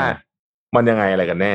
นะฮะอืมเอ๊ะหรือหรือคุณถ้าโทมัใคสรมีมันคำถามที่อยากรู้ไว้ฝากฝากไว้ก็ได้นะครับ ลองลองพิมพ์อืมทิ้งไว้ เอ้ยมันมีข่าวว่ามันจะมีการอนุญาตให้ต่างชาติเข้ามาถือครองอสังหาริมทรัพย์บางประเภทร้อยเปอร์เซ็นต์นี้เรื่องจริงไหมฮะ ใช่ครับใช่ครับใช่ครับ มีมีมีข่าวอยู่ผมรอจังหวะวันที่จะอ่านผมทำข่าวนี้ไว้อยู่เดี๋ยวเดี๋ยวเอาไว้เอ่อเอ่อวันที่วันที่ข่าวโล่งๆหน่อยเดี๋ยวเอามาอ่านเออเพราะว่าอันนี้ได้ครับอันนี้น่าน่าสนใจเหมือนกันนะว่ามันเป็นยังไงบ้าง ใช่ไหมว่าจะละอันนี้ส่งผลกระทบโดยตรงในในหลายแง่มุมตอนนี้ supply supply ของอสังหาริมทรัพย์มันมันไม่ balance อย่างรุนแรงมากๆจริงถ้าไม่หา demand เข้ามานี่ผมว่า แบบว่าโอ้โหพังอะโครงสร้างพัง แต่คนเขาก็กังวลกันนะ ว่าอีกหน่อยอืมเราจะเป็นแบบฮ่องกงป่ะ ที่ค่าอ่าบ้านแพงซะจนแบบอยู่กันไม่ได้อะไรแบบเนี้ย อืม อืเอมออือืมก็น่ามองน่าคิดจริงๆคือผมว่าเรื่องพวกนี้นะต้องเอานัก นักวิเคราะห์เศรษฐกิจเก่งๆอะมาวิเคราะห์ให้คนไทยฟังเลยเพื่อเข้าใจ เพราะว่ามันไอ้เรื่องเศรษฐกิจเนี่ยทำด้านหนึ่งกระทบด้านหนึ่งอยู่แล้ว มันไม่มีอะไรที่มันแบบเพอร์เฟกโอ้ทำมันนี่ปั๊บไม่มีกระทบอะไรกับใครเลย มันไม่มีนะเพราะว่าเออเราต้องออ t ติ i z e มันนะเอางี้ดีกว่า เราขออนุญาตฝากเลยแล้วกัน ฝากดาบไม่ได้ฝากใครหรอกดาบบอกบอกบอกทีม SCB หน่อยนะครับบอกว่าเราอยากชวนคุยเรื่องกฎหมายเนี่ยอยากอืม SCB เขาต้องมีคนอ๋อเรื่องนี้แน่นอนอยู่แล้วใช่ไหมเราเรียนเชิญคนจาก SCB มานั่งคุยกันหน่อยว่า เอ๊ะ กฎหมายนี้เนี่ย มันมันจะกระทบยังไงนะฮะคือมันต้องฟังสองด้านแหละผมก็คิดว่ามันก็ไม่ได้มีอะไรที่แบบ เออดีร้อยหรือแย่ร้อยอยู่แล้วนะธรรมชาติของมันครับอืมแต่ว่าตอนเนี้ยอะไรก็ไม่รู้แหละเอาวัคซีนมาฉีดก่อน อาจารย์อันนี้เดี๋ยวค่อยว่าถามกันนิดใหม่นึงสมมติวัคซีนมาจริง ๆ เนี่ยนะครับ ออกตังค์เอง ผมเชื่อเอกชนจำนวนมากยอมนะตอนเนี้ยอะจ่ายผตังมค์ให้บอกเลยพนัผมงาน SME ผมเป็น SME นะผมยอมแน่นอน ผมก็ยอมเหมือนกัเออมันนผมก็จ่ายเมื่ตัองวานค์ก็คุยกันแล้วก็เมื่อเมื่อวานในบริษัทก็คุยกันก็ยังบอกว่า เออเออถ้าเรายอมจ่ายเงินค่าวัคซีนไปนะดีกว่าปล่อยให้คนทำงานที่บ้าน เพราะว่าเวลาทำงานที่บ้าน productivity บางทีมันไม่สู้เวลาที่เรามาอาจายกันอยู่ในออฟฟิศอะ คือยอมจ่ายไปเลย อ่ากี่กี่กี่หมื่นกี่แสนว่ากันไป แล้วจบเรื่องนี้ ทุกคนไม่ต้องมาคุยกันแล้ว work from home ไหมจัดการเรื่องไงมันเสียเวลากับการมานั่งคุยอืมทุกคนทำงานได้ปกติ อย่างเงี้ย มันทีนี้แล้วอืมกับกับแล้วแต่ใช่คือคือผมคิดว่ายอมจ่ายเอง ผมคิดว่าคนยอมจ่ายเยอะมาก องค์กรนะ เอกชนใช่นะบริษัทเอกชนนะยอมจ่ายเยอะมากตอนเนี้ย อืมเพื่อจะเอาเอาจริงๆพูดตรงๆนะ ใช้คำว่ายอมจ่ายตัดรำคาญ เออถ้าเออต้องเว้นว่าพรุ่งนี้แบบหน่วยงานภาครัฐบอกเนี่ยเฮ้ยอะคุณไปฉีดได้เลยเนี่ยคุณไปเซ็นทรัลตรงนี้เลยนะฉีดได้เลยโอเค ไม่จ่ายให้ฉีดฟรีแต่นี่มันยังไม่เห็นไงไม่รู้จะมาเมื่อไหร่ อืม ไม่ไม่เห็นจริง ๆ ไม่เห็นจริงเออมันก็เหมือนซื้อประกันให้พนักงานอะเหมือนเนี่ยเหมือนซื้อประกันกลุ่มสามพันห้าพันอะไรว่าไปก็อะยอมซื้อจบ เพราะว่าๆมันใช่ใช่ มันเป็นสวัสดิภาพพนักงานเนาะคือคุณจะแบบอิกนอเรื่องนี้ มันไม่ได้อะคุณพนักงานในบริษัทเราเนี่ย เออเอาแค่ messenger ขี่รถออกไปเนี่ยเรายังต้องมีประกันอุบัติเหตุให้เขาเลย อันนี้มันโควิด แล้วหายใจเข้าไปก็ติดกันคนจามใส่หน้าติดกันเงี้ยมันเสี่ยงกว่าขี่มอเตอร์ไซค์ออกไปแล้วเจอรถชนอีกอะอืม เออมันมีอันหนึ่งที่น่าสนใจว่าวัวัคซีนของไฟเซอร์กับโมเดอร์นาเนี่ยครับสองอันนี้เนี่ยลด transmission ได้ค่อนข้างชัดเจน หมายถึงว่าถ้าคุณฉีดแล้วเนี่ยนะนอกจากตัวคุณเองจะค่อนข้างจะปลอดภัยแล้วเนี่ยนะ คุณลดการติดให้คนอื่นด้วยอืมเอออันเนี้ย แต่ว่าตอนเนี้ยที่อ่านมาเนี่ยมันมีแค่สองตัวนี้นะฮะที่ที่ที่ที่ทำอันนี้ได้ ครับอ่าเอ่อผมผมโยนไปโยนมา มีมีหนังสือเล่มหนึ่งอยากแนะนำสนุกมากเลย ชื่อ The Obesity Code นี่ให้ดูนี่เห็นไหมอ่าคืออันเนี้ยมันเป็นเรื่องของพูดถึงเรื่องความอ้วนครับ ในเชิงวิทยาศาสตร์ว่าความเชื่อบางอย่างอ่าฮะที่เราเชื่ออยู่แม้แต่ทุกวันนี้เนี่ยก็เป็นความเชื่อที่ไม่ถูกต้อง อันนี้เขาเอา รีเสิร์ชมานั่งดูกันเลยว่าเป็นยังไงนะครับน่าสนุกมากเล่มนี้เล่มนี้อ่านเพลินนะฮะ แล้วก็แล้วก็จะทำให้เข้าใจเรื่องของโรคอ้วนมากขึ้นอืมมันเข้าใจมากขึ้นนะฮะ ครับ อีกเล่มหนึ่งอันนี้ก็ดีมากเหมือนกัน นี่อ่านอยู่ตอนนี้ก็คือนี่ฮะชื่อว่า The Why of Life นะอาจารย์นัทวุฒิเผ่าทวีเป็นคนเขียนนะเป็นคนเขียนหนังสือสนุกอะอาจารย์นัทวุฒินะเป็นหนึ่งท่านที่ผมอยากสัมภาษณ์มากเลยเออแกอยู่เข้าใจว่าแกอยู่อังกฤษอะ สอนหนังสืออยู่ที่อังกฤษนะฮะ The Why of Life กับ The Obesity Code ทั้งสองเล่มเป็นภาษาไทยนะผมให้ดูอีกทีหนึ่งนะฮะอันนี้ภาษานี่ภาษานี่เล่มนี้ภาษาไทยนะฮะแปลแล้ว อันนี้เล่มแปลนะฮะ The Obesity อืม Code ครับแล้วก็ The Why of Life อันนี้เนี่ยเอ่ออันนี้อันนี้ไม่ต้องแปลเพราะอันนี้คนไทยเขียนนะฮะอาจารย์นัทวุฒิคนไทยเขียนคนไทยเขียนนะฮะอาจารย์นัทวุฒิเขียนนะฮะก็เอ่อสองเล่มนะ ที่อ่านอยู่รู้สึกว่า เออดีนะฮะดีครับสนุกดี โอเค วันนี้วันนี้น่าจะประมาณนี้ครับ นี่ซัดก็ไปเกือบสองชั่วโมงแล้วเนี่ยใช่วันนี้ดูเฮ้ยเมื่อเช้าอ่านข่าวแล้วรู้สึกว่าเวลาผ่านไปเร็วมากคุณคุณพอคุณแท็กเขาว่าสี่ห้านาทีแล้วผมไปดูเวลาเอ้ยจริงว่ะนึกว่าผ่านไปเออยี่สิบนาที เมื่อเช้าอ่านแบบสปีดมากเลยนะหมายถึงว่าอืมเร่งเร่งเสียงอะเร่งเสียงอะเร่งเอาไม่กลัวข่าวให้จบ มันมีอะไรเกิดขึ้นเยอะจริงๆ วันเดียวอืมเมื่อวานนี้นะฮะเกิดขึ้นี่ข่าวผมนี่เหลือเยอะมากเนี่ยเดี๋ยวเดี๋ยวเดี๋ยวมารายงานต่อพรุ่งนี้ อ่าเดี๋ยวมาตอบพรุ่งนี้เพครัราะบพรุ่งพรุ่งนี้เอ่อเอ่อเจอเจอกันนะฮะก็ขอบคุณทุกท่านนะครับ ที่อยู่กับเรามา โดยเฉพาะท่านที่อยู่มาถึงชั่วโมงกว่าเนี่ยนะเกับสองตอนนี้ชั่วโมงนะฮะนี่ยังยังมีห้าร้อยนะพี่ใน Facebook เนี่ย เออ ไปเตรียมตัแล้ววก็ไปในยูไปใน YouTube นี่เป็นพันนะ ไปทำงานกันเถอะนะนะครับไปทำงานครับเดี๋ยวฝากดาพิมพ์ชื่อหนังสือให้หน่อยนะฮะโอเค ไปทำงานกันเถอะนะครับ ส่งทุกท่านไปทำงานน่าจะใกล้ประชุมแรกแล้วมั้งนี่จะเก้าโมงนี่เออเดี๋ยวพี่ต้องไปประชุมแล้วเหมือนกันนะฮะ โอเคนะครับโอเคก็ขอทุกท่านเออนี่สวัสดีต้องบอกทุกคนครับตอนนี้เนี่ยครับคุยกับคุณหมอหลายคนเมื่อวานก็คุยกับคุณหมอสองท่านใน Clubhouse นะครับ ก่อนปิดของนี้ คือตอนนี้เนี่ยระบบ system ของสาธารณสุขเนี่ยมันมันใกล้จุด peak มากละเหมือนที่เราเห็นในต่างประเทศเวลาระบบสาธารณสุขล่มสลายเนี่ยนะคือมันใกล้มากแล้วนะครับ คุณหมอหลายคนก็ออกมาเตือนแล้วเนี่ยนะฮะ เพราะฉะนั้นเนี่ยสิ่งที่พวกเราพอจะทำได้ ผมไม่ได้บอกนะว่าทุกคนสามารถ work from home ได้อะไรได้ ผมเข้าใจทุกคนต้องมีหน้าที่มีภาระ ไม่สามารถใช่ทุกคนจะมานั่งอยู่ในห้องแอร์แล้วก็ประชุมซูมแบบนี้ได้ทุกคน คนที่ทำได้ถือว่าโชคดีนะครับ บางคนทำไม่ได้ แต่ว่าอย่างไรก็ดีเนี่ย อยากให้ทุกคนพยายามลดความเสี่ยงตัวเองให้ได้มากที่สุดเอาเท่าที่เท่าที่มัน condition ของเราอะที่ทำผได้ผมรู้ทุกคน อาทุกคนอะสมมติบอกเขาอยากจะแยกกันกักตัวที่บ้านไม่ใช่ทุกคนจะมีห้องได้ให้สำหรับทุกคนอยู่ได้ถูกไหมอืมไม่ใช่ไม่ใช่ทุกครอบครัวสามารถทำแบบนั้นได้ เพราะฉะนั้นทำเท่าที่เราเอาแบบสุดเท่าที่เราทำได้นะครับ พยายามเอ่อล้างมือพยายามใส่หน้ากาก พวกนี้เนี่ยมันจะช่วยลดความเสี่ยงของตัวเราใช่ไหมแล้วลดภาระให้กับระบบด้วย เพราะถ้าเกิดเราป่วยนะฮะเราก็จะเข้าไปเป็นอีกหนึ่งภาระของระบบ วันนี้เรายังไม่ป่วย ก็ถือว่า เออเรายังเรายังเป็นข้อดีแต่ก็มันก็มีโอกาส หรือต่อให้ป่วยนะ ช่วงนี้เนี่ย อะไรก็ตามที่มันเป็นของที่ทำให้สุขภาพไม่ดี เช่น นอนน้อย กินอาหารไม่ดี ดื่มแอลกอฮอล์เยอะๆอะไรเงี้ยอยากให้งดไปก่อน เพราะว่าอยากทำให้ร่างกายแข็งแรงออกกำลังกายให้เยอะๆเพราะว่าร่างกายแข็งแรงเนี่ยครับ เวลาคุณป่วย สมมุติคุณติดโควิดอะคุณติดโควิดขึ้นมา มันจะไม่หนักอะไม่หนักอืมคุณก็เป็นคุณก็ไม่ คุณก็เหลือที่ให้มันที่ซึ่งมันมีจำกัดมากเตียงที่มันมีมีค่ามากเนี่ย ให้กับคนที่เขาอาการหนักจริง ๆ คนที่ คนที่เป็นผู้สูงอายุคนคนที่อาจจะมีโรคประจำตัวเนี่ย ให้คุณหมอเขาได้ดูแลคนเหล่านั้น เราซึ่งสามารถที่จะดูแลตัวเองให้แข็งแรงได้ พยายามทำให้แข็งแรง พยายามทำให้ถ้าอาการหนักก็ เอ่อพยายามให้อาการไม่หนักอะนะดูแลสุขภาพ อืม ทุกครัคบนอันนี้อันนี้ฝากคุณหมอที่ผมคุยด้วยสองท่านเมื่อวันนี้ในคลับเฮาส์เนี่ยเขาบอกว่าเอออันนี้ต้องฝากจริงเพราะว่าไม่งั้นเนี่ย ถ้าระบบเรามันถึงจุดพีคเมื่อไหร่นะคราวนี้โหยาวเลย อืมนะฮะออกกำลังกายไปตากแดดนะ ออกไปโดนแดดบ้าง อย่านั่งแต่ในห้องโอเคอะวันนี้ก็ขอบพระคุณทุกท่านมากครับ แล้วเดี๋ยวพรุ่งนี้มาพบกันที่ Mission Daily Report ตอนเช้าเจ็ดโมงเช้าแบบนี้อีกครั้งนะครับ วันนี้ครับผมครับสวัสดีสวัสครัดีบสวัสดีครับ Mission Daily Report Presented by สาสีแอคเนโซ